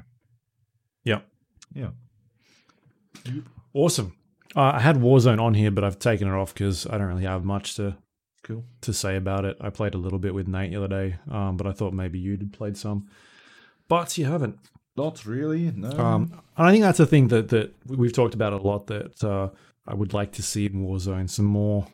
You know, I, enjoy the sort of small gameplay things they're doing in the game because that's not really something we're seeing a lot out of Apex with. But at the same Yeah. time, Apex is doing a lot of big map changes and um, they've got to tweak legends with their how their abilities work and that sort of stuff. So uh, Warzone has not done any map updates at all. yeah. I don't Yeah. They sh- they definitely got to do something. I think. Um, Command and Conquer Remastered. I got a code for this thanks to Nate, um, and I jumped in and played it. What an excellent port! Not a not a port. What an excellent remaster. um, it's fantastic. Like Yep. the the detail that they go into to to make this um, feel like the old games. Like when you when you first fire it up and it does the fake install screen, like the one you actually have to use to sit through when you would install a game, and it'd be like select your sound card and select your graphics card. Um, and now it's just like HD graphics and HD sound, and then it pretends to install graphics and audio and all that sort of thing. Like it's, it's just a video, but back in the day when you installed Command and Conquer, it went through that. Like that was the thing you would sit there and watch. They had this animated installation screen. When you install games these days, you just press, you know, you go through the EULA and press next, and it, it's a little bar and off it goes. But it was always fun having those Command and Conquer um, animated installation screens, and to sit there and flick through it. Like you'd always get a kick out of seeing them. So I like that they've included that in there, but it's just like a funny little, haha, we're upgrading all the graphics and all that sort of stuff. That that that's really cool. Uh, and I didn't realize that this had red alert in it at all. Like, What? I thought it was just Command and Conquer. That's all I spoke about when I talked about this the other day. yeah, that, that you were you yeah, but I didn't realize it was actually in the game as well. So I fired it up. I'm like, wait, what? Oh, okay, fair enough. Um, but I played about I got like 11 missions deep into into GDI at least so far. Um, and that game looks exactly how I remember it looking, but then you like switch over the uh you can you can sort of toggle between uh, the old graphics like how it used to look and how it looks now.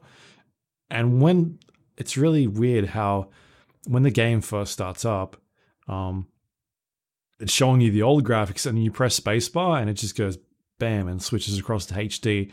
But when you see it in HD, you're like, no, this is exactly how I remember it. Like Yeah. it looked like this. What are you talking about? Um, so that stuff is really is really strange, and it plays extremely well.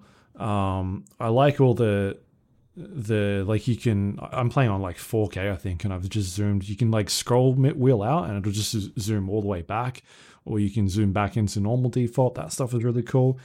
Um, it's uh, I haven't had any issue, issues with the um pathfinding that I think you're having with, and I don't know why that is. I think I changed some of my buttons around because they you could remap buttons to like right click or move and or left click or select or whatever you want to do it like that.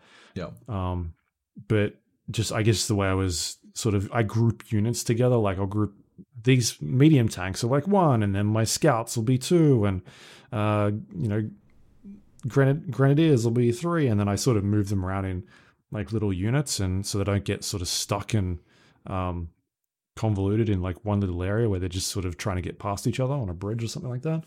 But so I didn't have any issues with that. That game is really hard. Like th- there's some missions in there where like, wait, I lost. like, like okay, fair enough.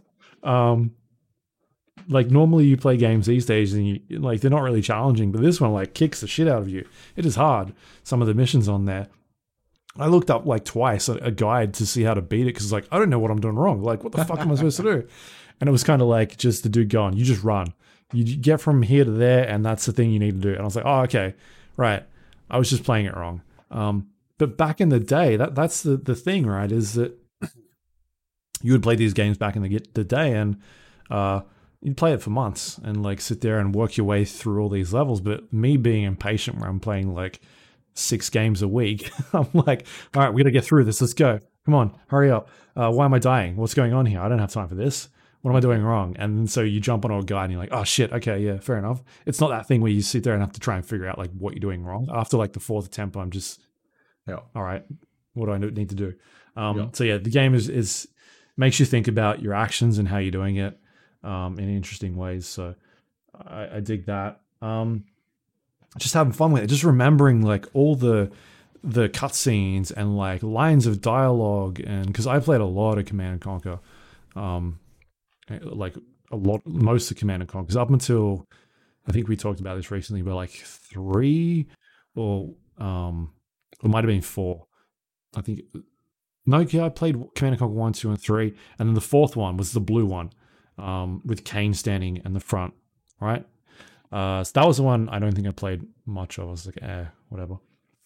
But like Tiberian Sun and Tiberian Dawn played played the crap out of those games. They were really good, and uh, and then even Command and Conquer the original ones played a lot of covert operations and the weird mods they had. Like this has all of that stuff in it. There's so many missions.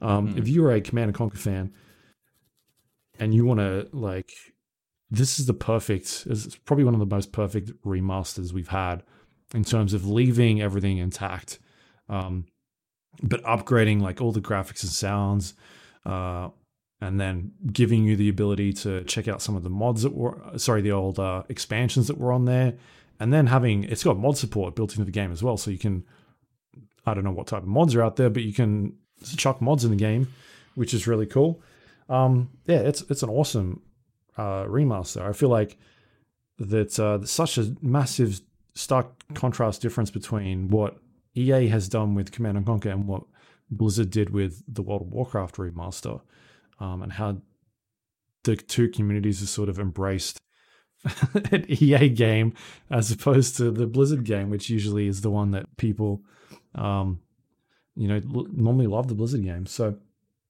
yeah, I'm digging it a lot. It's I think it's really cool, D- despite the fact that um, you were saying that you liked the second in the series, whether it's Command and Conquer Two or, or Red Alert Two, a lot Mm. more. Mhm. Um, like I agree with you. I definitely like those games a lot more, but I think these ones play extremely well still. Like, though I still had a blast um, playing with them. I would recommend if I could go back because one thing you can't do is change the difficulty. I would love to just play on easy and uh, just smash tanks out constantly. Because at the moment I'm playing on normal and I'm playing on like the fastest game speed Yep. and I've got to wait for my harvesters to get all the Tiberium and come back, and then uh, you know th- there's there's sort of lulls in between where I'm just waiting for my Tiberium to to to get back to me, and so I can build 20 tanks and just send them over and just demolish everything. That's kind of the experience that I want out of the game, as Yeah. opposed to sending 15 and maybe destroying them. Because if I don't, then I know the AI is going to cheat. I hate that in Command and Conquer, but AI will cheat and they'll start rebuilding things where they're not supposed to be rebuilding things anymore because technically you have to be within a certain limit of a previous structure, and they don't.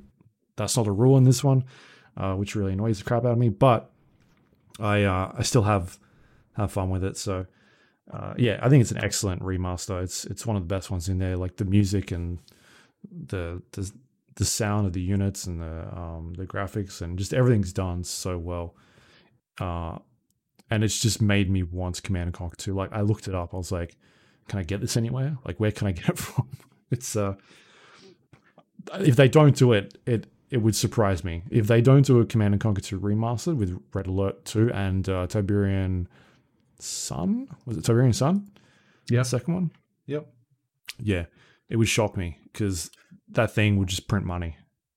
Yeah. If they take the same amount of care that they've done with Command and Conquer Remaster, man, I'm I'm there absolutely, uh, and I, will- I will play the crap out of it because I think the gameplay mechanics in those two games are so much better than the original game.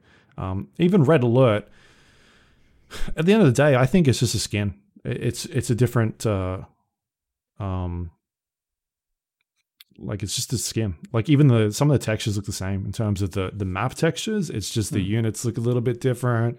Um, the buildings look look a little bit different. They've added a couple extra units in there that behave differently, but they pumped that out. I'm pretty sure they pumped that one out pretty quick. It was like a year later, um, between Command and Conquer and Red Alert. Uh, so yeah, it's it's definitely the like the sequels that I want to jump in and check out because I had a lot of fun with those ones, and I think they did more interesting things in those games with missions and that sort of stuff. So yeah. Anyway, if you want to sort of go back on a nostalgia trip, it's it's hard not to pass this one up because it's it's an excellent remaster. Um, so check that out. Did you did you ever play it on PC or were you on console or like how did you? I played Play play, Command and uh, I played uh fucking Command and Conquer one on PlayStation. I played Red Alert on PC, and then, uh, yeah, everything after that I played on PC. Um, it was a lot harder on Mm. console. I'll tell you what, uh, Command and Conquer. But I haven't, I haven't actually played Command and Conquer in the remaster. Maybe we should play a game of that in multiplayer as opposed to Red Alert. I mean, I'm not I'm not assuming it's going to be better, uh, but uh, it'll be different certainly. And uh, yeah, I, like I don't think the pathfinding will be any better because, as you say, Red Alert was pretty much just a skin of Command and Conquer, but Yeah, it couldn't be fucking worse. yeah. Fuck. Um, so yeah, Command and Conquer remastered out now. Check it out. Yep. And uh, what else we got here? Rainbow Six Siege. Siege Steel Wave um, is out uh, and available to play right now. Uh, Steel Wave is obviously the latest update pack, re- reworked house, and uh, and like I don't know, fucking new stuff. Uh, new two new characters, reworks for Amaru, all that kind of stuff.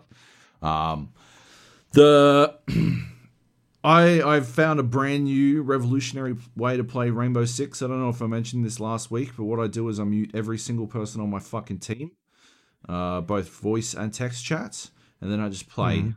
And then I just play the fucking game my own way, doing my own thing without having to worry about fucking 14 year old cunts sitting there telling me that I don't know how to fucking hold a fucking angle. And lo and behold, what happens when I don't have some dipshit being angry at me because I stole their favorite character or I didn't spawn in the fucking location they wanted me to or I didn't put the fucking Banshee down in the spot they wanted me to. What I've noticed is that I am MVP probably nine times out of fucking 10 because I just do my thing and I have fun and it's just a fun old game. It's just a fun game where I'm just having fun. It's cool. It's real cool. Rainbow Six is a fantastic game where you never fucking talk to any other person who plays Rainbow fucking Six. Um, I did. I was playing with um, G-Man and Nate uh, in the Gap channel. We had a four stack going. G-Man brought a mate, and uh, it's fun uh, playing with people who are speaking um, when uh, you know those people, and uh, you can tell them stop being fuckwits, uh, Yeah. and they'll listen to you. But uh, yeah, it's not so much fun when yeah, it's just fucking dipshits non-stop yapping about fucking nothing.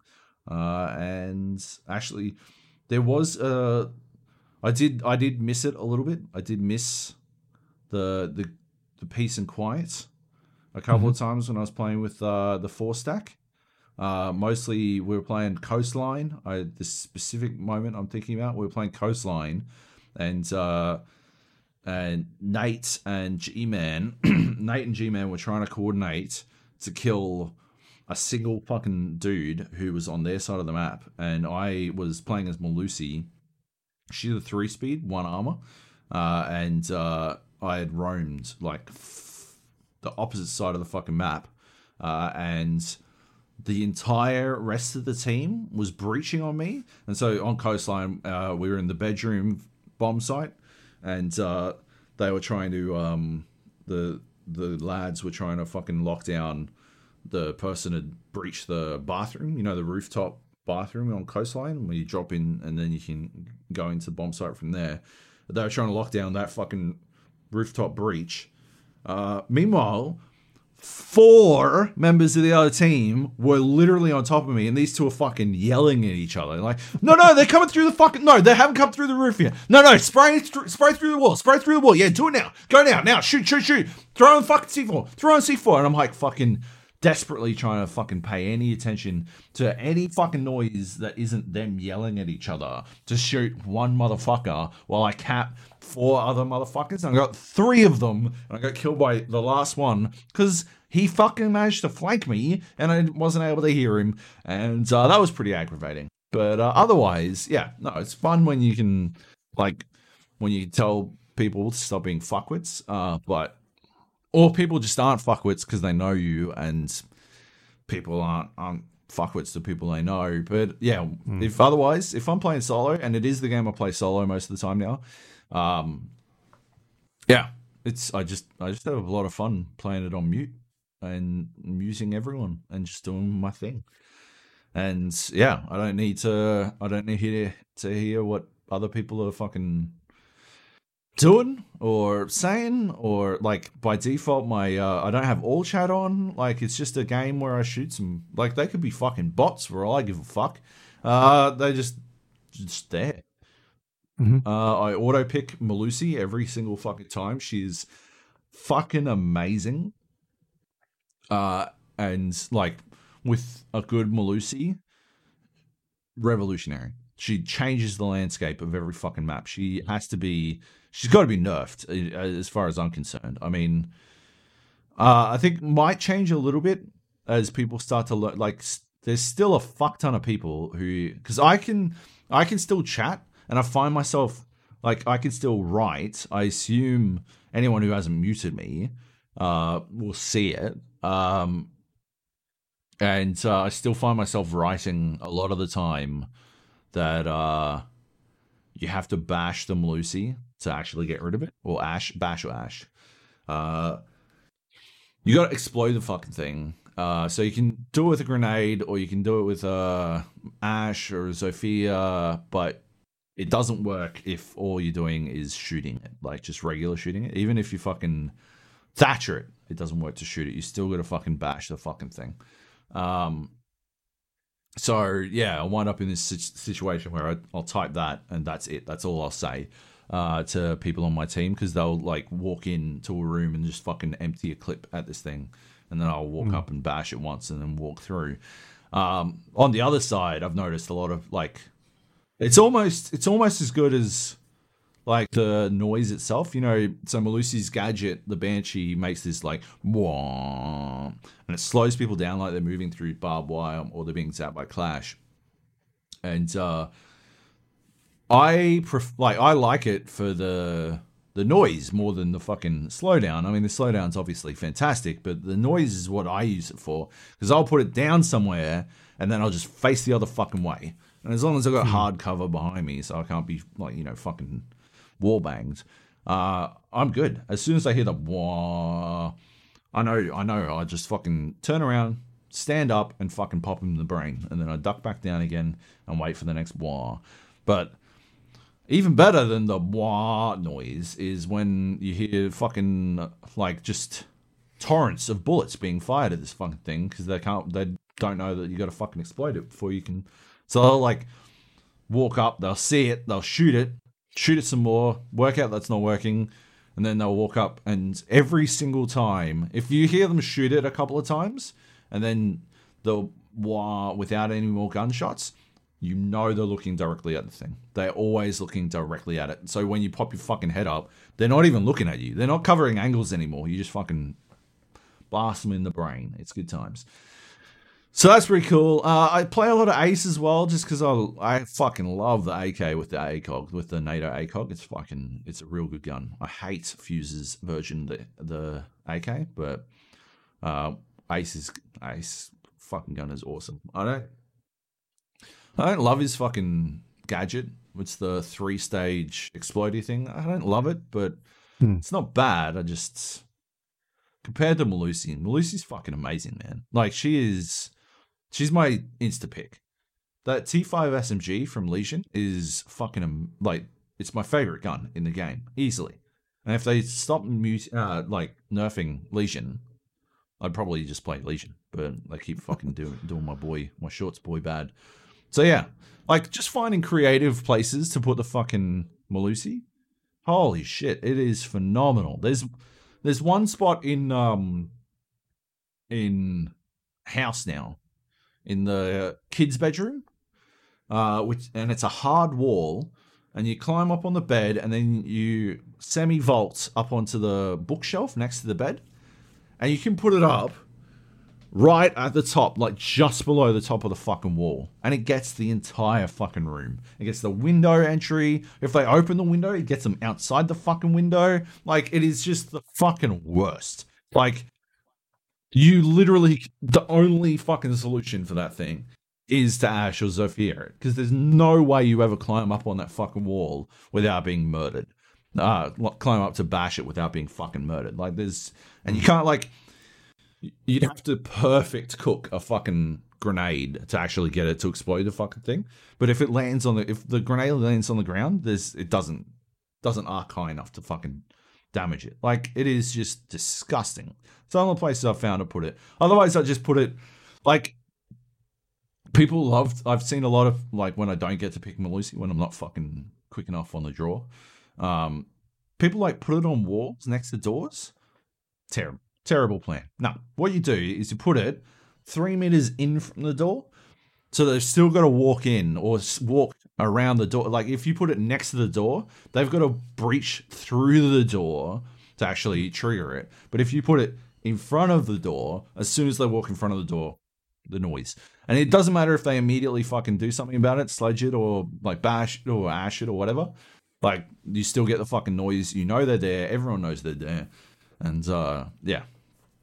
You can move on from there. Um house rework. I th- I don't know, man. I feel like there are a lot of fucking run out opportunities on it now. There are a lot of fucking balconies on the outside of the upstairs area of fucking house that make it like it was always pretty bad for runouts, um, especially the garage breach. Uh, and my first, my instinct uh, for blocking the garage, like you know that window above the garage doors where people mm. always like to either peek or run out, jump out. Uh, my instinct to block against that is, I, I still put a fucking drone there, but uh, now you can like jump out onto the balcony out of kid's bedroom or the room behind kid's bedroom. Uh, you can still get out of the fucking, um, you still go out the fucking bathroom. There's a, another little balcony uh, next to what's now known as Pink Room, which was the under construction room. Like, there's a lot of fucking platforms for people to walk out onto and get a lot of fucking. And the game still has too long. I still, honest to God, believe it's however many years since that game came out, and I still honestly believe that the the first like you should not have any fucking time at all. The moment you breach what is effectively the outside area as a defender, you should be fucking lit up. Everyone should fucking know exactly where you are. And that like that should be that should just be it. Right? Like I I do not understand why there is any timing any time limit mm. wherein you are not like lit up. The game was it three seconds now or something? Yeah, yeah, something like that. It was. It used to used to be like five or something, right? Like it used to be five. Yeah, it used forever. to be. It was heinous, and they've reduced it a little bit, but it should be zero. It should be zero seconds. The moment you are outside, you should be lit up. Like, I understand why, on some level, they do it, and it's to prevent attackers from spending their entire lives from sitting outside. But it is a, it's an objective. It's a pure objective game. If the attack, attackers spend their entire fucking lives sitting outside, they never fucking they never win. They'll just lose the map, and it might be a little bit dull, but it is what it is. If they're AFK outside, then it doesn't matter if you fucking they're warned of your presence. Like, yeah, it's just yeah. I, I wholeheartedly disagree with the idea that there should be any grace time in that warning. It should be immediate. and uh, yeah, it isn't. And I think the new house provides significant opportunities to exploit that. So yeah. Anyway, uh, yeah, I most I don't play the like I'll I only wind up playing house because I still only play casual because I'm not interested in getting hyper sweaty or anything like that. Mhm. Concentrating on sweat, strats and stuff. Um, and uh, I I pretty much only play house when it shows up in the casual playlist. Uh, I don't have a like. It's not like I'm quitting. It's not yacht, uh, which I will back out of. Um, I just don't want to play yacht. I fucking hate yacht. Like I just straight. It's a fucking bad map. It's a flat out bad map, and it staggers me that they haven't fixed it or haven't even committed to fix it. It's fucking crazy that that map exists in that game.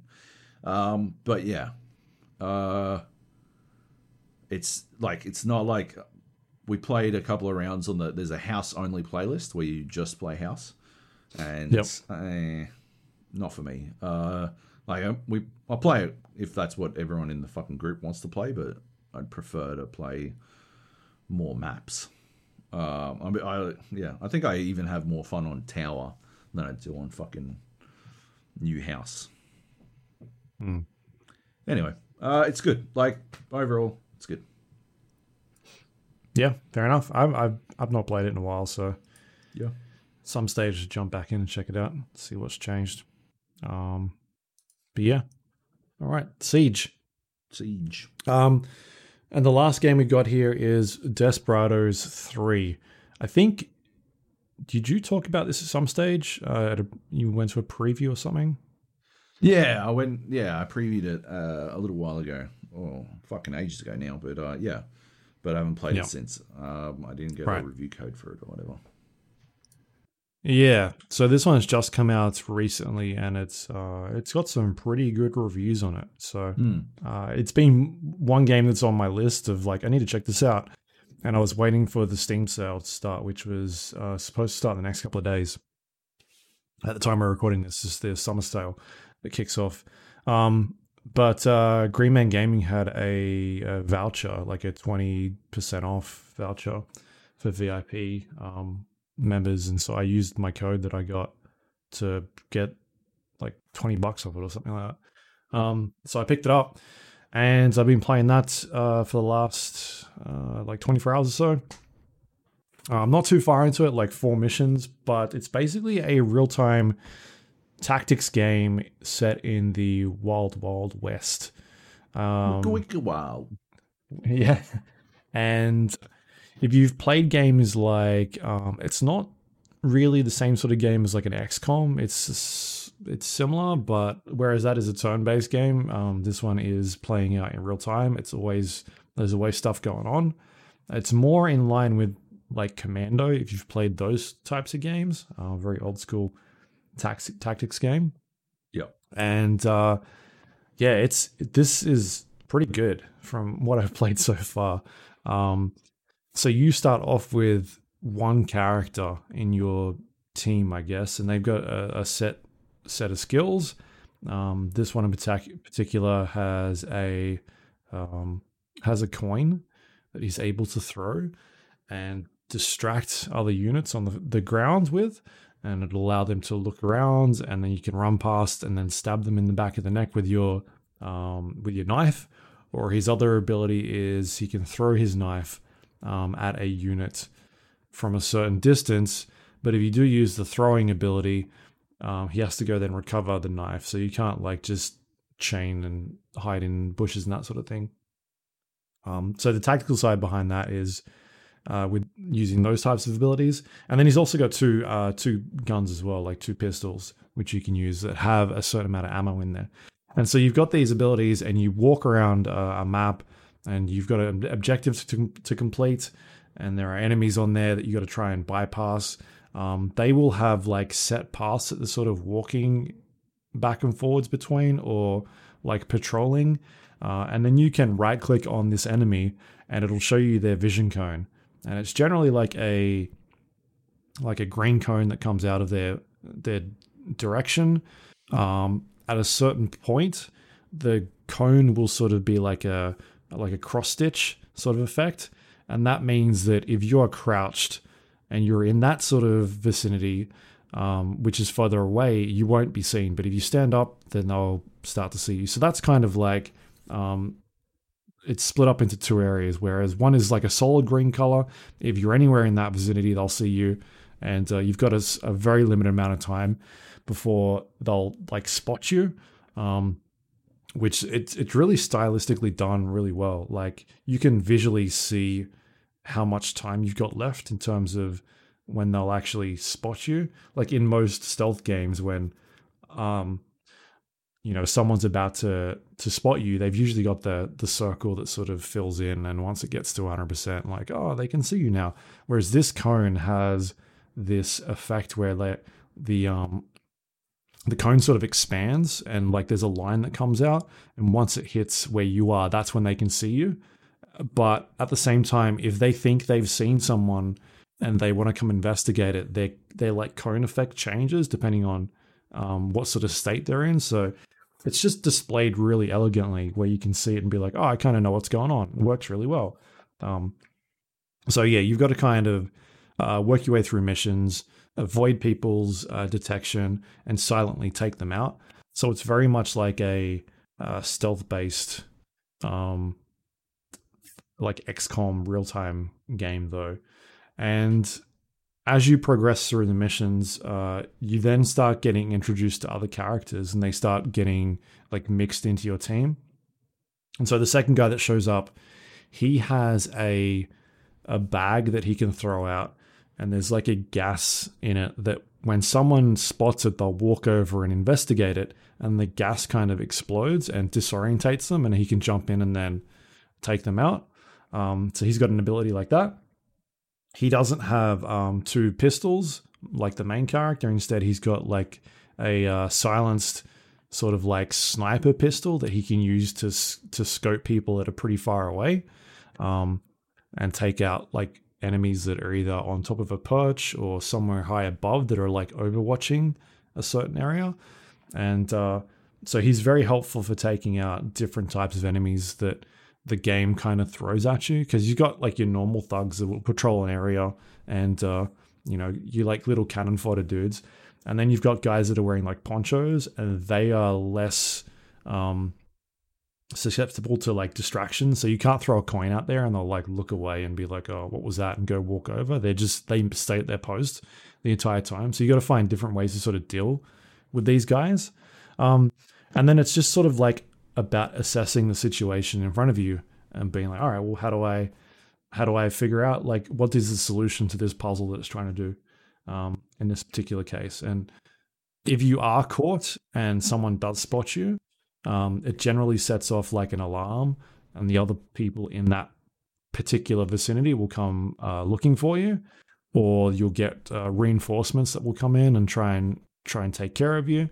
Um, but if you want to play it as a stealth-based tactics game, it's got an extremely good save system where, uh, on the PC at least, you just press like F5 and it quick saves it, and every minute the game reminds you, yeah, you haven't saved. Like it comes up on the screen and says like one minute, a minute, one seconds. Like it starts counting and it tells you how long was your last save. And it's like when it gets to two minute, then it goes yellow. And uh, it's it's very handy because you can play a game like this where you start making a bunch of progress and then you accidentally forget to save and it's just like oh man i've got to do all that again but this game um, it's constantly reminding you and it's just like a simple click of the button or uh, you know, click on the screen and it'll automatically save it. And the game says like, hey, this is the way the game is supposed to be working. Uh, you're supposed to save the game all the time and reload checkpoints and that sort of thing. Like that's the way we want you to sort of explore the mechanics of the game because it's not entirely just about like stealthing your way through and taking out a bunch of people in a sp- specific order. Like you can find things in the world that allow you to solve the problem at a different way. Um, so, if, if, for instance, the second mission you go on is you've got to go and uh, you're in this town, and certain parts of the town are like areas that you're not supposed to be in. They're sort of being patrolled, in the main sort of paths, like the the streets of the town, you can walk around freely. No one will suspect anything. very like Hitman esque. Um, a lot of Hitman vibes from going from this game.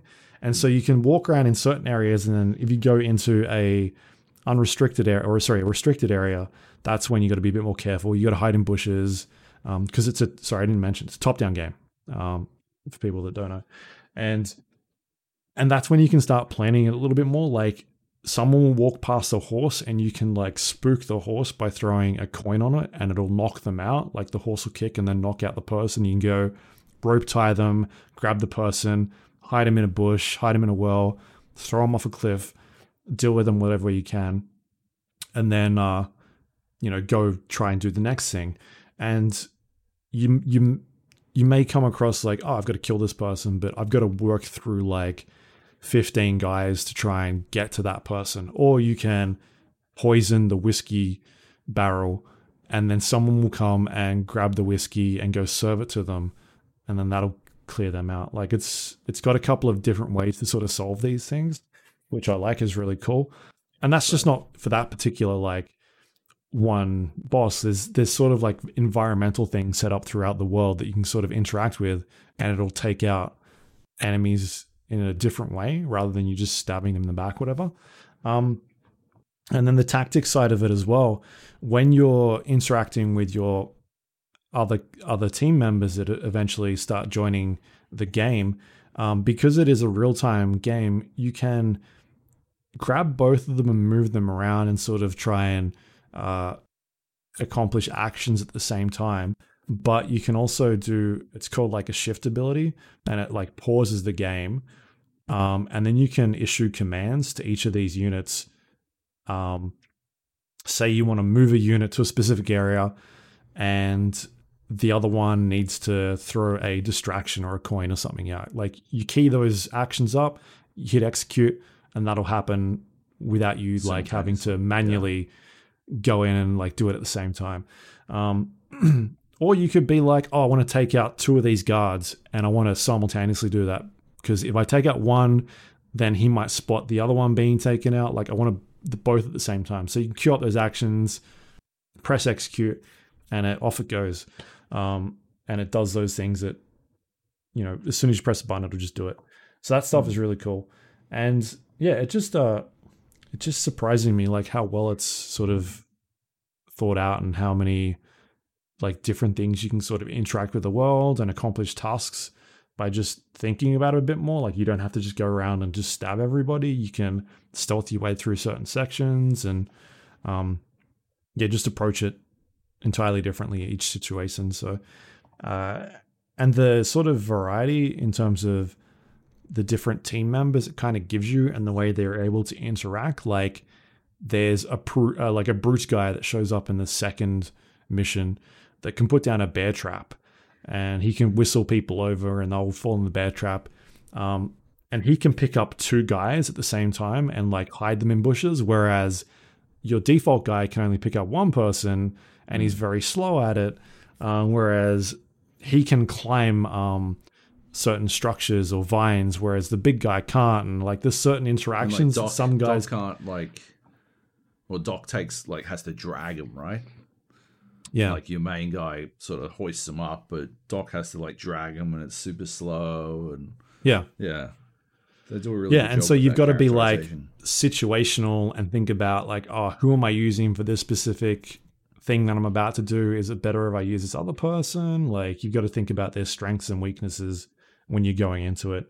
Um, and it kind of forces you to not just use the same person over and over again to just get through the entire thing because you can't. I mean, you you could do it, but it's more rewarding if you sort of mix and match and uh, try and get one person to do one thing that they're good at, as opposed to just being like, oh, I'll try and see if this works. And if it doesn't, then oh well, I'll just reload and try something else.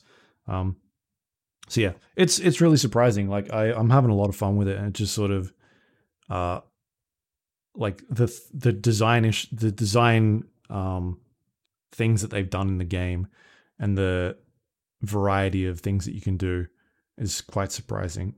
It's like a you know breath of fresh air when we've been playing these uh, turn-based tactics games that we've seen recently with like Gears, um, Gears Tactics, and you know your XCOM and and them being very similar in terms of how they behave, and then seeing this game and it just being something different. Like we haven't really had something I feel like that's like this before.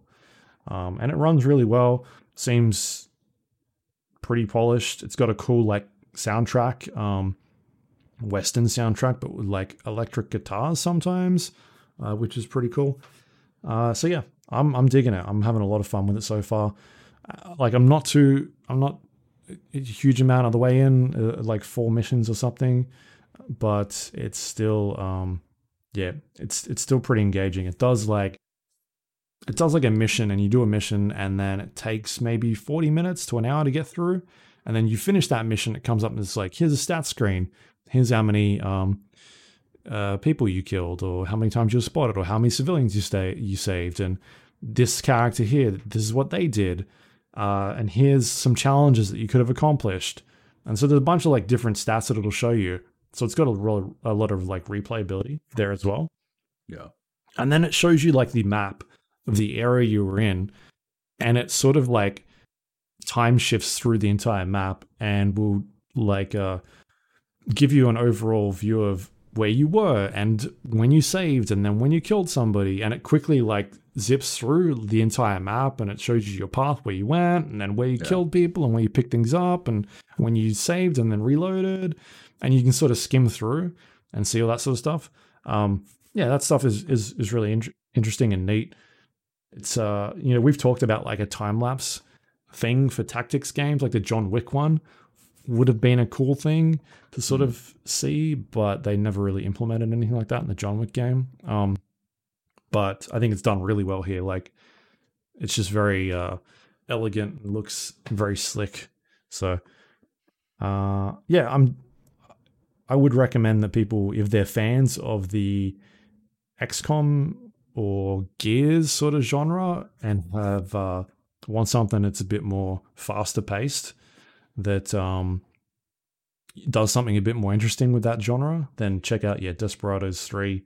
Or if you played those Commandos games back in the day, it's basically one of those games. Um, so if you like them, you you'll probably love this one. It's it's very cool. They just do so many smart things like there's a button you can press and it speeds up time. So you don't have to sit there and wait for like a patrol to come back. You can just fast forward and oh cool. That's awesome. and you like so quickly just be like, oh, I'll just quick save. And then I'm going to try this thing. Oh, it didn't work. All right, I'm going to quick reload. And it's just, it's so quick in terms of how it reloads. It's not instantaneous, but it's still pretty good. Um, so yeah, Desperados 3, it's out now. It's on Steam, I guess. uh, are you gonna check it out at any stage, or Uh, I don't know, man. Maybe? Maybe. because Nate was hyping it up a lot? Yeah, my problem is, you know, I had that revelation a couple of weeks ago that I kind of just don't love turn-based games. You know, Hmm. like I just don't like the pacing of them. At the end of the day, uh, I think like every time I look at it, one of those games, and I'm like, oh, this is. Uh, my, you know, I just feel like this is a puzzle game, but with Yeah. violence or whatever. Um, and I don't th- like that's not actually my problem. Like that's not the key problem I have with it. The key problem I have with it uh, inevitably winds up being that I just don't like fucking the pacing of turn-based games. They're just too fucking slow for me. Uh, I wanted to go like let's just keep the fucking action moving. Let's keep it all fucking ticking along. I've got no fucking time for this shit. I got mad ADD, baby. Like let's fucking keep me paying attention. Otherwise, I'm fucking gone.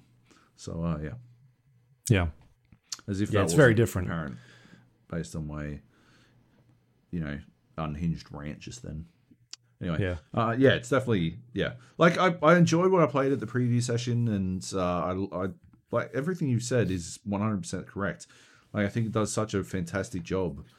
Uh, yeah, at, at realizing uh, the that old school commando style gameplay, but um, You've just got to like those types of games. yeah, exactly.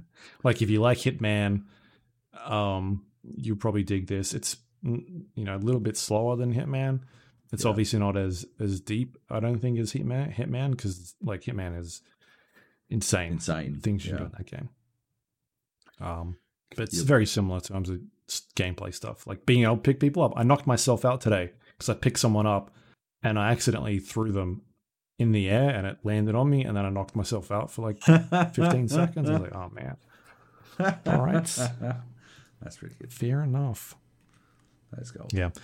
All right, that's it. That's the games. Um, it was a lot. A lot there. Did you need to take a break, or can we just swing on through? Let's just fucking swing on through. All right. I needed some water. Uh, EA Play Live uh, kicked off last week. We sat there and watched it. Um, might go through some of the things they talked about. Rocket Arena. They apparently picked up that game. That's part of an EA Originals now. Uh, yep. It takes two. yeah, just moving on. moving right on. Uh, it takes two, the new fucking Josef Fares joint, I suppose. Uh, I guess at least it looks more abstract than a straight Shawshank Redemption ripoff, so that looks good. Um, yeah. Uh, the appeal of his games is purely co-op fun. People have fun playing games in co-op with others. Uh, so if it can like successfully uh, execute on that idea, then I presume that this will be a great success. Um, Hmm. Yeah, but I don't know. We'll have to wait and see. Uh, Lost in Random, a game where you roll around with a dice as your best Yeah. friend, or a die, In a, dice, uh, die, whatever. Yeah, a die Sure. in like Uh, a Tim Burton esque world. Yeah. Uh, looks quirky. Looks kind of cool. I'm very interested to see how how it is executed. Uh, I think the idea of randomness in video games is uh, is always significant. Uh, has significant impact, and is uh, not uh, well explored. I think there's certainly some interesting ways that this could go, or it could just wind up being a you know quirky platformer. But uh, we'll have to wait and see. The, the Yep. didn't really get a good idea of it based on EA Play. I mean, they were showing a bunch of like concept art at the start of that, and we were like, Yeah, are, they, are they not going to show any gameplay? right. Yeah, but they did. Um, Star Wars Squadron gameplay. Holy shit! I filled the cup. Hey, this I legit got fucking goosebumps in this fucking this video. I thought it was fucking spectacular. I'm fucking in, man. Oh, I I was like googling fucking hot ass fucking flight sticks, hot ass, hot as, hot as. I don't fucking know. Hot ass, hot ass flight sticks. I'm fucking there, man. I want to play this game. I'm excited. It looks like it's got some depth. Uh, it looks like it's got a very good fucking flight model that is Yeah. No halfway third person. between. No, yeah, yeah, no third person.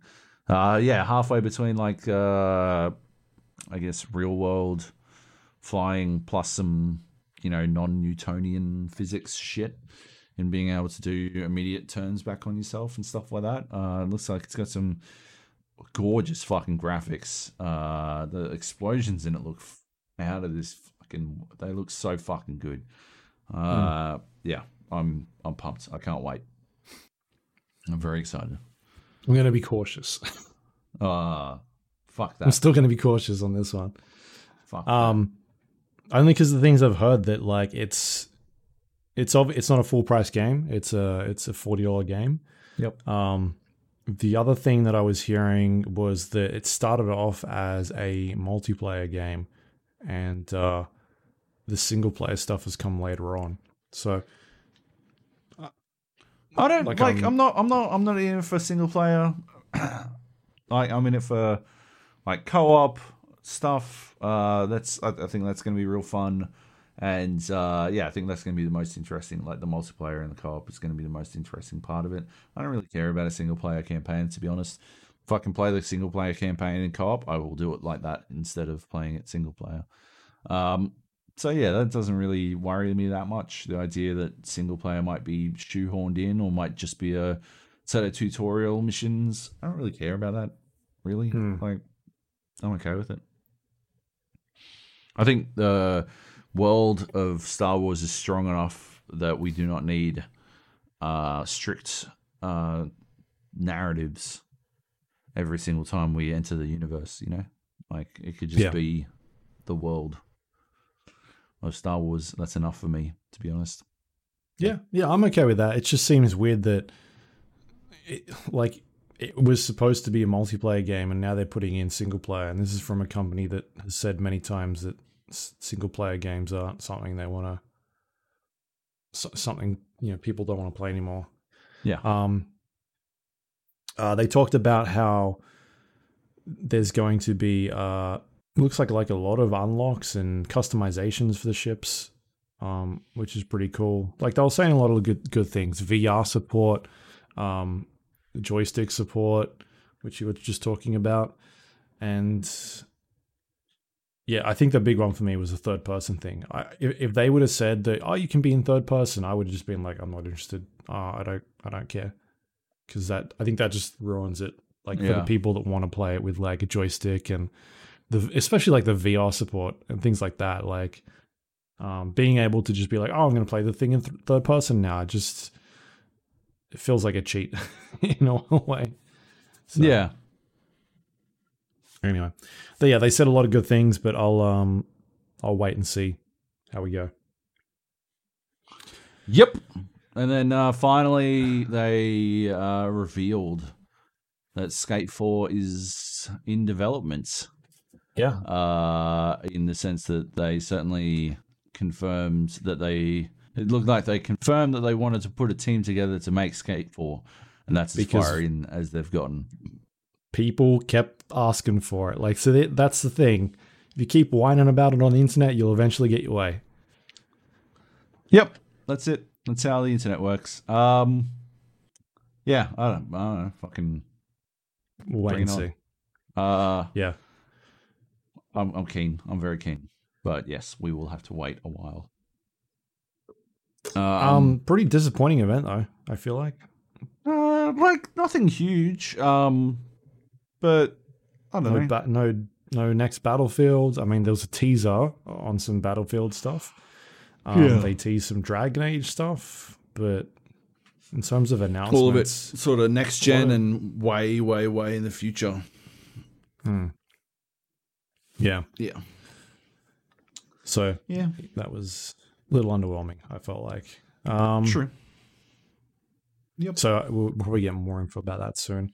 About what's going on. Anyway, next up, we got uh, Cyberpunk 2077 has been delayed by two months, September 17th to September. Uh, sorry, September 17th to November 19th. So Mm. uh, they got a little bit more time on that one. There's some previews happening this week. yes. The uh, Night City Wire event is tomorrow. Yep. Um, and then when that drops, there'll be a bunch of uh, media and uh, content creator embargoes lifted. Yep. So there'll be a bunch of uh, it sounds like four to five hours of gameplay that they were able to play. That's crazy. Um, and that's about as much as I know. yeah. Uh, yeah. Nobody's going into much detail at this point. Uh, these things were like nobody was getting in. Uh, extremely limited in Australia. Um, I guess you know what with restrictions and stuff, you had to go into an office. I've got my first in-office preview session next week. Actually, um, haven't done one in fucking forever, Mm. and uh, I'll be very interested to see how they go with social distancing restrictions and stuff. Uh, I'm, I, th- I think, yeah, I might be alone. Like it might be like a room to myself, which isn't unusual, like super unusual, but uh, yeah, normally they they crack a bunch of people into one room together. Um, Yeah. I presume that's not what happened. Like the the same sort of thing went down at this. Uh, so yeah, was extremely restricted in uh, who could get into these things, and uh, yeah, mostly uh, editors were snapping them up for themselves, like the greedy pigs that they are, because they're all a bunch of fuckheads. No, I'm kidding. Um. Anyway, uh, I'm not jealous. It's fine. I didn't want to go anyway, and uh, I didn't want to play it. And they got just t-shirts as well. That's the worst part. I got these sweatshirts that say uh, I played it before launch, which I would never play, but uh, never watch rather. But, uh, sorry, wear fucking. Oh, I wear it everywhere. Oh, I'd never, I'd never wear it. it. Never ever wear it. But uh, yeah, I uh, I would definitely hold on to it. Hmm. Um, yeah. Anyway, uh, it's fine. Yeah. I didn't want to play it. I think this will be the last delay. that I'm sure the uh, I'm sure the golden ticket makes the chocolate taste terrible anyway. So you know, Yeah. you know how it is. um, it's an interesting date though, don't you think? November nineteenth. That's four days after my birthday, Luke. Okay. Four days. So if I were to get a four day early pre uh, like review copy, that'd be on my birthday. I wonder if there's some way that I can get Cyberpunk to know that, to know that it would be my 37th birthday. It's almost like 2077. 37. There's something in that. There's something in that. I gotta look into. I gotta dig into it. Uh, if you take four, the four days from 2777, uh, uh, if you take 40 away somehow, I'm not sure. Uh, I'm gonna I'm gonna dig into this. There's maths here to justify. What if you it on my take the four away from the seven and then flip the numbers? That's it. Perfect. And it's a thirty-seven. It's a 37. Yeah. So Done. think it through. Think it through, CD Projekt. Uh, I'm I'm the guy who said that the combat system in Witcher Three was bad. So you know, you guys owe me for that. Somehow. for you I- I- patching it, I'm gonna have putting to do new one maths in on that one. And that too. Yeah. Yeah. Um. So yeah, uh, November nineteenth though. That sounds like a launch day, uh, a lo- good launch window for a new console. does. That's a that's another great point as well. Yeah. Um, four days after my birthday, Luke. I don't know if you've noticed. Four days after my birthday, and there's got to be some way for me to work out how to get a PlayStation Five on my 37th birthday. How do we work this one out? Uh, if you take three from, no, that doesn't work. Uh, there's got to be something in there. Uh, what about an Xbox Sex? Xbox Sex, uh, 37. Uh, I don't know. I don't know. I don't know. There's got to be something in there. Add Yeah. three, two, seven, divided by two, five. PlayStation 5. Thanks. Cheers. All right. Makes sense. All right. Yeah, you, you're doing well with these maths. It's good. I'm I'm good at maths. That's what like that's what everyone's always said. Joe, you're not much of a writer, but damn, you're good at maths. For a game reviewer, fuck, you're good at maths. That's what they say to me. Uh, anyway, who who, who says this to you? people on the internet, they're very mean. Oh. Uh, they're not. They're not. They're just not nice. Um, yeah. Anyway, and they they also didn't say I was good at maths. They just sound bad at everything. They're just fuckheads. Anyway, suicidegame.com, Suicide Squad, Suicide Squad game, fucking Suicide game, Jesus Christ. Suicide Squad, kill the Justice League.com, and GothamKnightsGame.com, registered by Warner Bros. Uh, and and Rocksteady's working on one of these, right? Yeah, so it's there, there's been a, there's been rumors for a while that uh, Rocksteady are working on some sort of uh, either Justice League or like you're controlling multiple people in the DC uh, universe. So it, it sounds like it could be the the Suicide Squad one. Yeah. Um, whereas the Gotham Knights game is is linked to the Warner Brothers Montreal crew who have been teasing this uh this fucking Batman game for like a year now um, on Twitter, Yep. which we should be hearing about pretty soon at this new Warner Brothers online uh, event, which I don't have a date for. Um, I can quickly check it out, but I think it's within the next month or so. Uh, I can't find it. Do you know when it's on? Uh, Nope. Uh, nope. No, I don't have a date, but I don't know. anyway, I know what's happening. Um, so the rumors are, are that If it uh, does show up, is- if we do find the, the date, I'll add it to the calendar. yeah, The very useful calendar. The E3. it's in August. It says here, I didn't see. August twenty second. Nice. All right. Cool. Yeah. Um, so it sounds like this is where they're probably going to be doing this uh, this these two DC games. Um, and then the other rumor was that that uh, Harry Potter game that someone's working on. There was some delete uh, some some leaked Oh, footage yeah. Yep. a little while back from uh, a studio working on that one as well. So we probably hear about that one a bit more. Anyway, there's those games. Uh, the next one is a big one. Microsoft has shut down Mixer. Hang on, before you get to that, uh, Gotham Yeah. Knights. That's a that's Yeah. an actual rugby team in New York. Okay. Do you think they'll all get free copies of the game, or they just get fucking someone stole They their should. fucking name? I'd be mad. I'd be mad at it. Uh, anyway, yeah, shut, Microsoft shut down Mixer out of nowhere. They didn't tell anyone about it. People just woke Yeah. up one day and they were like, "Well, you're a Facebook gaming now, so bye." Uh, the only people who didn't get this treatment were the two dudes who made out like fucking bandits on the fucking tip. Uh, Ninja and Shroud, who both uh, got allegedly bought out of their contracts so they can go wherever the fuck they want. Uh, Back to I've been thinking about this. or. YouTube gaming. if you got paid $30 million uh, to stop streaming on a platform, would you go to Twitch or YouTube or Facebook? Or uh, if I got, what, what would you do? I wouldn't go to Facebook. Definitely not. No. If I got thirty million dollars to stop streaming on Mixer, I would stop doing anything at all. Shit, you can pay me two million dollars to stop streaming. Shit, you could pay me one dollar, one million dollars to stop streaming on Mixer, and I would stop streaming everywhere. Uh, I mean, the thing is now, now they can go to either YouTube gaming or Twitch and be like, "Who wants my deal now?" yeah, And then make e- make even more money. Yeah. Yeah. Well, the like the crazy. the trick part is that like, I mean, yeah, I don't know. You does YouTube want them? You know, does they, do they need them?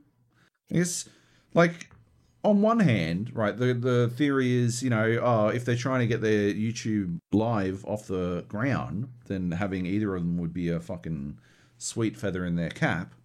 On the other hand, the way that Google does anything doesn't really uh, lend itself doesn't lend the, itself to the concept of them doing anything positive for their platforms. So I'm not sure that they would. You know, I got a fucking email the other day saying, uh, uh, import all your stuff from Google Play Music to YouTube Music. They're they're shutting down Google Play Music, which I've used for uh, it's got to be a decade. It's got to be at least a decade now, uh, and they're just going to shut it down. Like, oh, okay, it's just gone now. Use YouTube Music instead. I don't want to use YouTube Music, you fuckholes. I don't want to. I just want like, is it is it so much to ask? I just want to be able to fucking listen to my music wherever I am at any time, and now I've got to store it all on my fucking phone again, like some sort of fucking. Oh my god, I'm very upset. Anyway, fuck YouTube. Fuck, fuck all this. sh- Fuck streamers. Fuck everything. Why did Yeah. Why did you remind me of this shit? I um, I think it seemed like an all in or nothing sort of thing for them. Like it, it's it's been they basically killed it after a year after signing all these big contracts. Um, but it seems like money might have been well spent in a better way. Like rather than just chucking a shitload of money at a couple of people, like disperse that out a little bit more and grab, you know, people that are up and coming or have uh, like lower sort of tier accounts, and that way you're Hmm. grabbing a, a bigger range of people, um, as opposed to just two people and being like, well, let's see if this works, and uh, we'll spend a shitload of money on it, and maybe it'll stick. And if it doesn't, we'll just ditch everything. It's Yeah. I think I think it's still really weird that they're they're getting rid of it because I thought it was a good platform. Like the things they were doing in there in terms of features and whatnot, like uh, they were one of the first ones to have like the multi-stream features in there where you could watch multiple people at the same time and queue them up on the same screen rather than going to like a Twitch extension and trying to do all that sort of stuff. Like the competition is good because it means that they're not just sitting there and idling and being like, well, there's no one else that can touch us, so we don't really have to do much. Um, yeah, uh, it's. I don't think overall it's good for the scene. Um, but like, like who's their competition now, other than Google? Yeah, it's just YouTube. It's just YouTube. Yeah. There's no way Facebook overtakes them in, under any circumstances. That never happens. Yeah. Hmm. Anyway, a- and it sucks because like a lot of people who make money off this platform as a living now have lost that. They've got a month. They got a month's notice to try and sort it all out. Yeah. Um, apparently, employees didn't know either. They found out via that that announcement. It's just not a yeah. They I don't think they handled it too well, but uh, especially when they're launching a brand new console this year, like they could have found ways to integrate it better um, into like the console platforms. It's just yeah, strange decision. It's I guess they just were like, fuck it, we'll cut our losses and we'll just abandon that completely. Like that's not what we want to be in for anymore. Um. Anyway, um, next up has been a uh, very outspoken week uh, in terms of harassment in the industry across Hmm. um, game development, streaming, content creators, media, all over the place.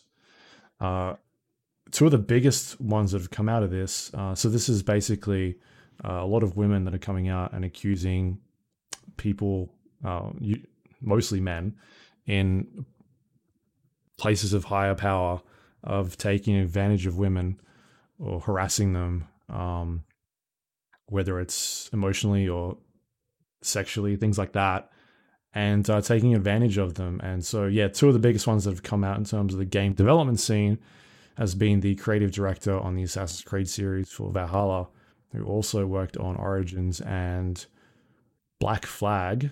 Hmm.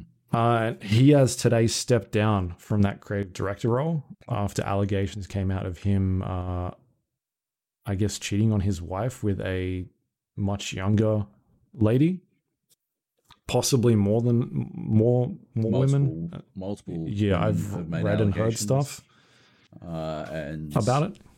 Yeah, like it's a it's a question of abusing his position as a powerful element in the games industry to Mm-hmm. you know acquire ugh, what a gross word uh to to like Pray.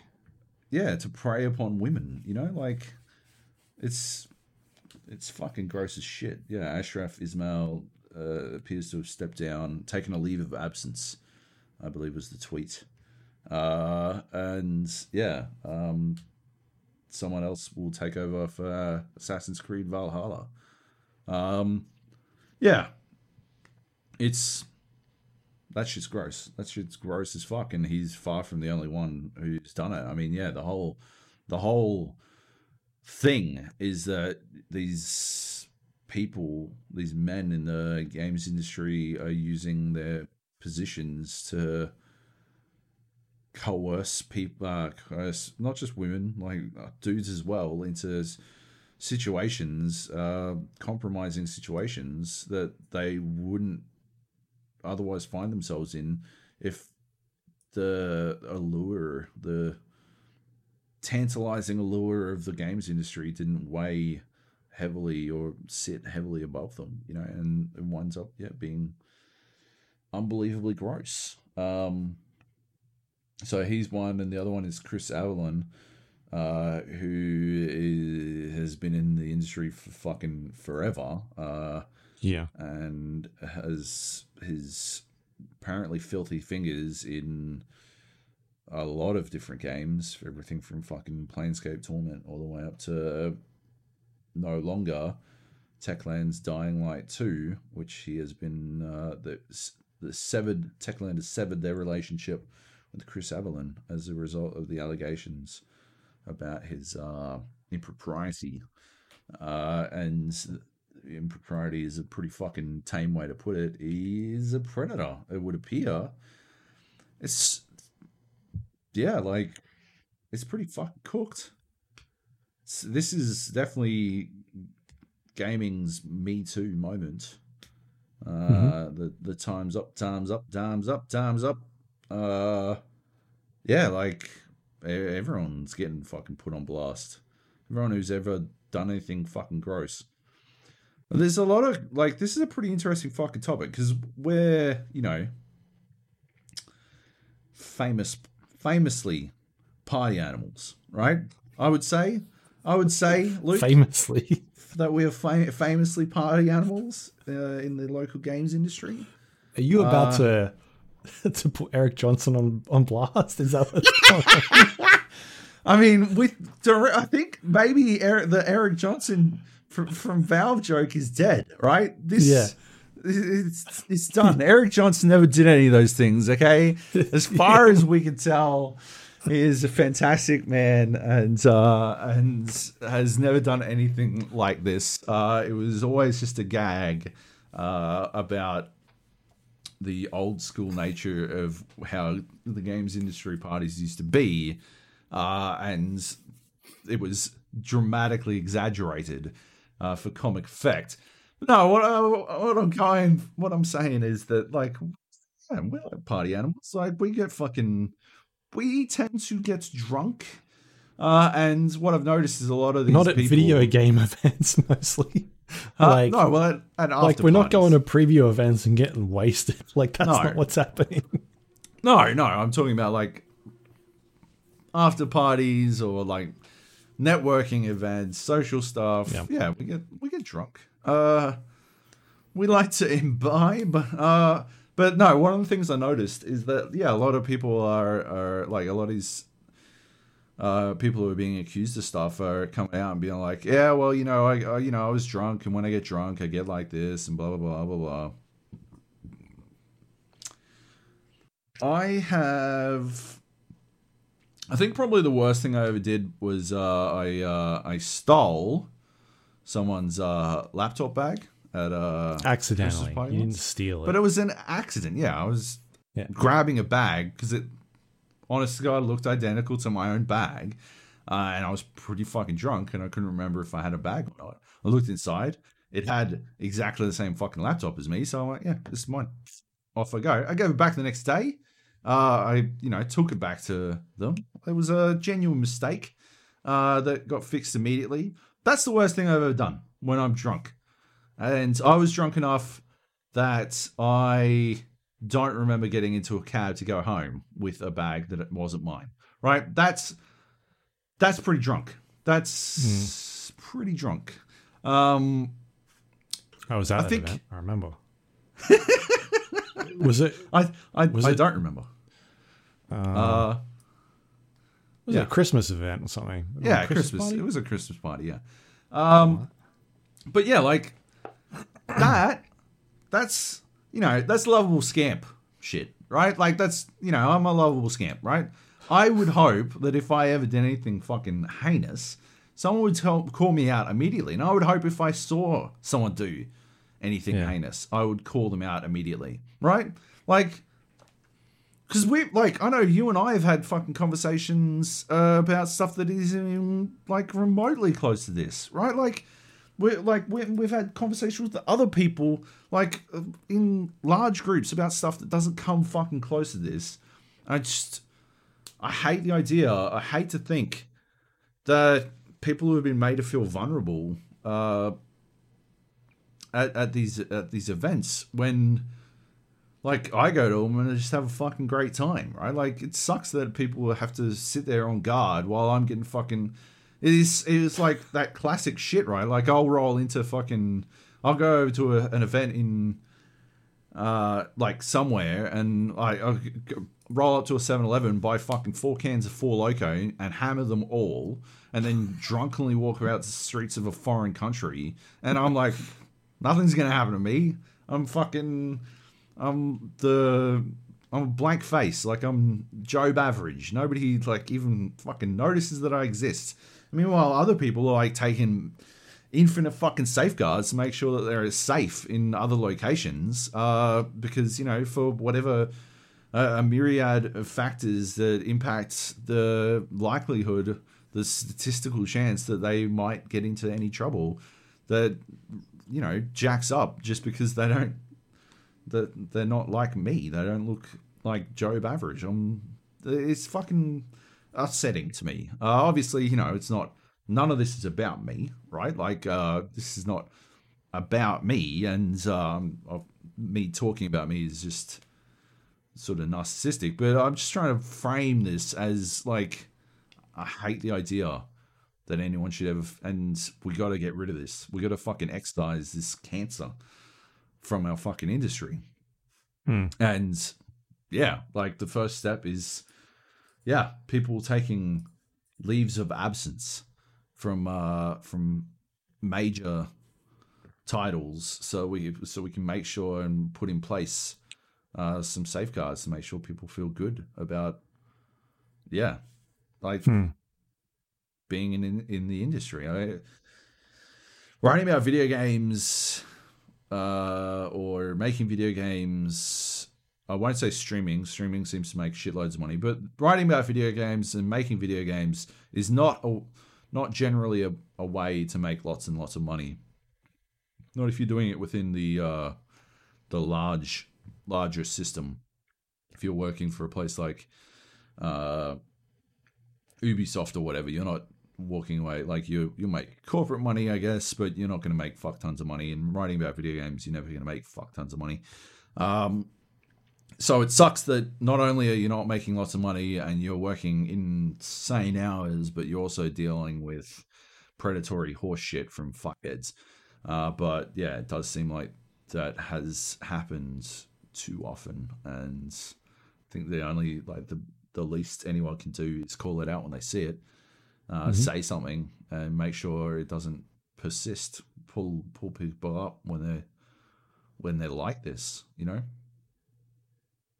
Um, yeah. Anyway, it's a shitty situation, but ideally it will get better and continue to get better. But it has to, you know, you have to shine a light on it before it can actually start to get better. You have to just discover the disease before you can start to find a cure. Hmm. Yeah. Yeah. Um, there was some stuff in, uh, yeah, they, they, these are kind of just two of the people we've highlighted, but Yeah. um, yeah, there's like hundreds, like over a hundred at this stage. I wasn't, I was not on the internet when all this blew up. I, it was the weekend over here, and I was busy doing stuff, so I didn't see what sort of Yeah. kicked all this off or where it kind of evolved. I missed like two or three days of it. Um, but the the stuff I've seen the last couple of days are like the IGN, the IGN stuff uh, Yeah. came up pretty big. So this is uh, many many years ago.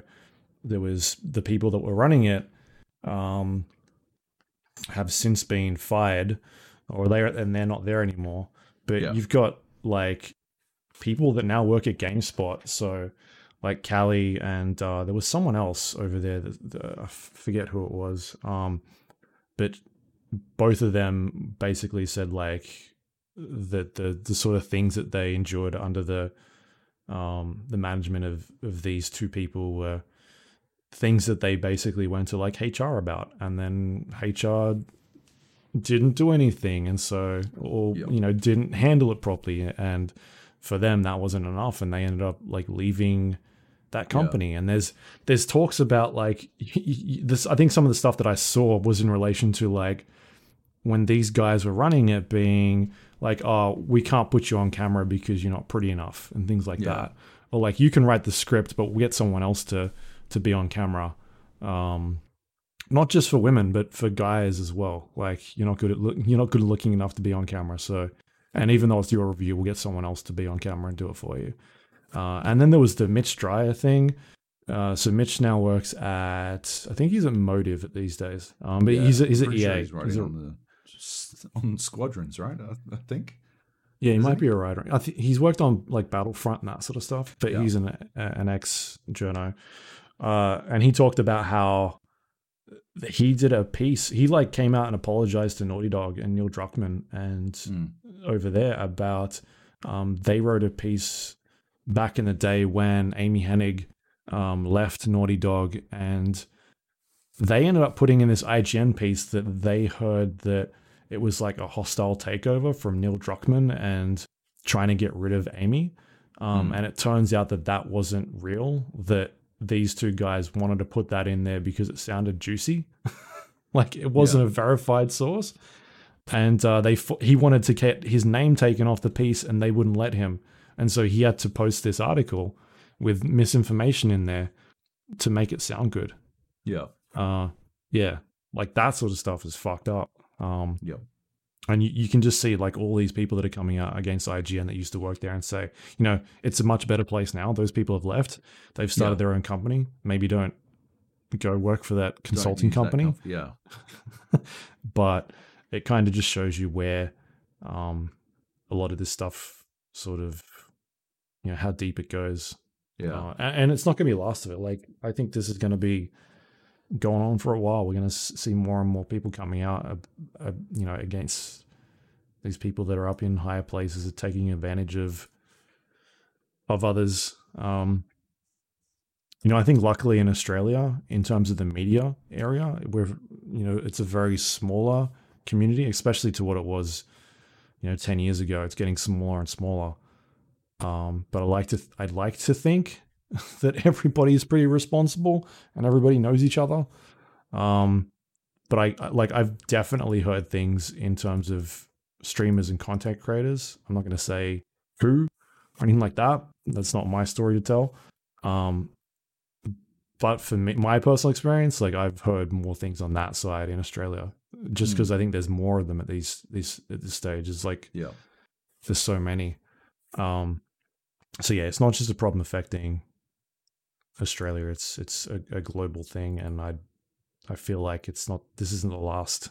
This isn't the last uh, sort of bunch of high profile people we'll be hearing about at this stage. So yeah, like I'm glad that people are speaking up about it and making a big deal because it needs to. Like you, you don't want to be working for these for these assholes. I No. Yeah. Um,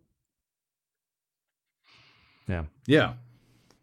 And I'm glad people are speaking because I'd I'd hate to think like you know when you, when you work with these people you are tacitly supporting them. You are helping prop up their efforts uh, to make them think by- it's okay. and and yeah that that makes them think that what they're doing is condoned. And yeah I'd hate to think that I ever yeah uh unintentionally supported someone who is like this who's dog shit like it just isn't on you know fuck that shit Yeah. yeah it's gross All right, I think that is that's it. That's all we've got. Um, any questions at all? At the moment, nothing. Uh, JB wanted to point out that he thought that I painted a closer game in our red alert skirmish than what had happened in reality. Hmm. Um, that he had shitloads of troops coming my way, and that it wasn't pathfinding that lost me that game. Um, but um, I would like to say, fucking prove it, JP. Prove it. Uh, and uh, also, Heath wanted to point out that uh, that he had a race this week where he drove around a racetrack over the weekend and gained 40 positions, uh, but only after he lost 35 positions. So uh, technically, he lost, I guess, no, he gained five. Pretty good. Pretty good. Uh, and Drew said that, that that race actually went for 24 hours. So uh, it's 24 hours. Over the course of 24 hours, he lost 35 positions and gained 40, uh, which is actually pretty classic Heath, to be honest. Um, five Yeah. positions over the course of 24 hours. On average is what like four, like one every four point something hours, four point six hours. I don't know. Everyone says I'm great at maths, and uh, yeah, that tracks one position every four something hours. Makes sense. Anyway, Nice. uh, send us questions. I Yep. love questions. And uh, jump in our games spoiler chat. Uh, Dan Gaz uh, has pointed out that you can use uh, how, how to do spoiler tags. And it would probably be a good idea to spoiler tag the more spoilery stuff if you are going to chat in our spoiler chat channel. Yep. Um, Yeah. Yeah. I'll, I'll look Yeah. into it, see if there's a good way we can do it. Yep. That sort of stuff. Yep. All right. And that is it. Uh, you can find us on iTunes, Android, Windows Store, Spotify, YouTube, all the places where you can get your podcast uh, under the Gap, the GA podcast, Gap podcast. Uh, please rate and review the show. Helps other people find it. If you'd like to send us questions, you can go to the gapodcast.com slash, no, the gapodcast at gmail.com for emails. You can go to our Discord page, the gapodcast.com slash Discord if you'd like to leave us any questions. Jump in that spoiler chat. We'll just talk about random things. Yeah. The general channel. We even play games. Sometimes we're in there. Go do that. Good fun. Do it. If Um, you want to play you can find us- Rainbows with me, if you see me playing Rainbows, uh, Rainbow Six, and you want to jump in with me, ping me on Uplay or in the channel, and I'll jump Hmm. in the channel. Otherwise, I'm just playing. I, I'm just going to do my playing on mute thing. But um, yeah, happy to play with other people, as I was saying. So yeah, let me know. Cool. Uh, you can find us on social media, facebook.com slash GA podcast, twitter.com slash GA podcast. You can go to our YouTube page, the GA podcast.com slash YouTube. You can watch uh, the latest episode as well as the uh, spoiler cast is going up, I think, tonight, tomorrow. Cool. um, once that's finished. And you can also go to our website, thegapodcast.com. It's got links to all the things we just talked about for the links for everything, including past episodes of the show, or you can just listen to the podcast on there if you want to. Um, and that is all thanks to our Patreon members who help us put on this every week. They pay, they help pay the bills, all that sort of good stuff. If you'd like to support this show, you can go to patreon.com slash GA podcast. So thank you to everyone that does that every month. best. Thank you. Yep. Um, like I said before, it allowed us to do the uh, the spoiler cast, and we'll definitely be doing more of those. Obviously, Cyberpunk, if it doesn't keep getting delayed, Yep. that'll be a big one. Uh, Um, but yes, is, uh, is Watch Dogs out this year? I don't think it is. They haven't said anything. I think that's going to be a March next year release. Yeah. Yeah. I mean, it was originally slated for Q4 this year, but without a release date at this point, mm, maybe not. Uh, Bloodlines 2, Vampire the Masquerade. I would definitely talk way too much about that if it manages to come out this year. But Yeah. yeah, uh, yeah. we'll have to wait and see. I mean, it says here the game was originally slated for March 6, 2020. Damn. Uh, and then they delayed it till the 2021 physical year. Oh, did they? So- oh, okay. I then. think um, I'm going to guess March next year. Makes sense. That's a good guess. Yep. Yep. All right. Have you got anything you'd like to pimp out for this week you've been working on? Head to no, you can't see it yet, but uh twitter.com slash jobyjojo. See my dumb tweets. What about you? Okay. You can find me twitter.com slash Luke Lawrie, L A W R I E. That's all I've got. You can Cool. Check that out. I'll be posting Sweet. about things that happen. But otherwise, that's it for this week. Um, Yep. Next week, back. More video games. Stay tuned. Bye.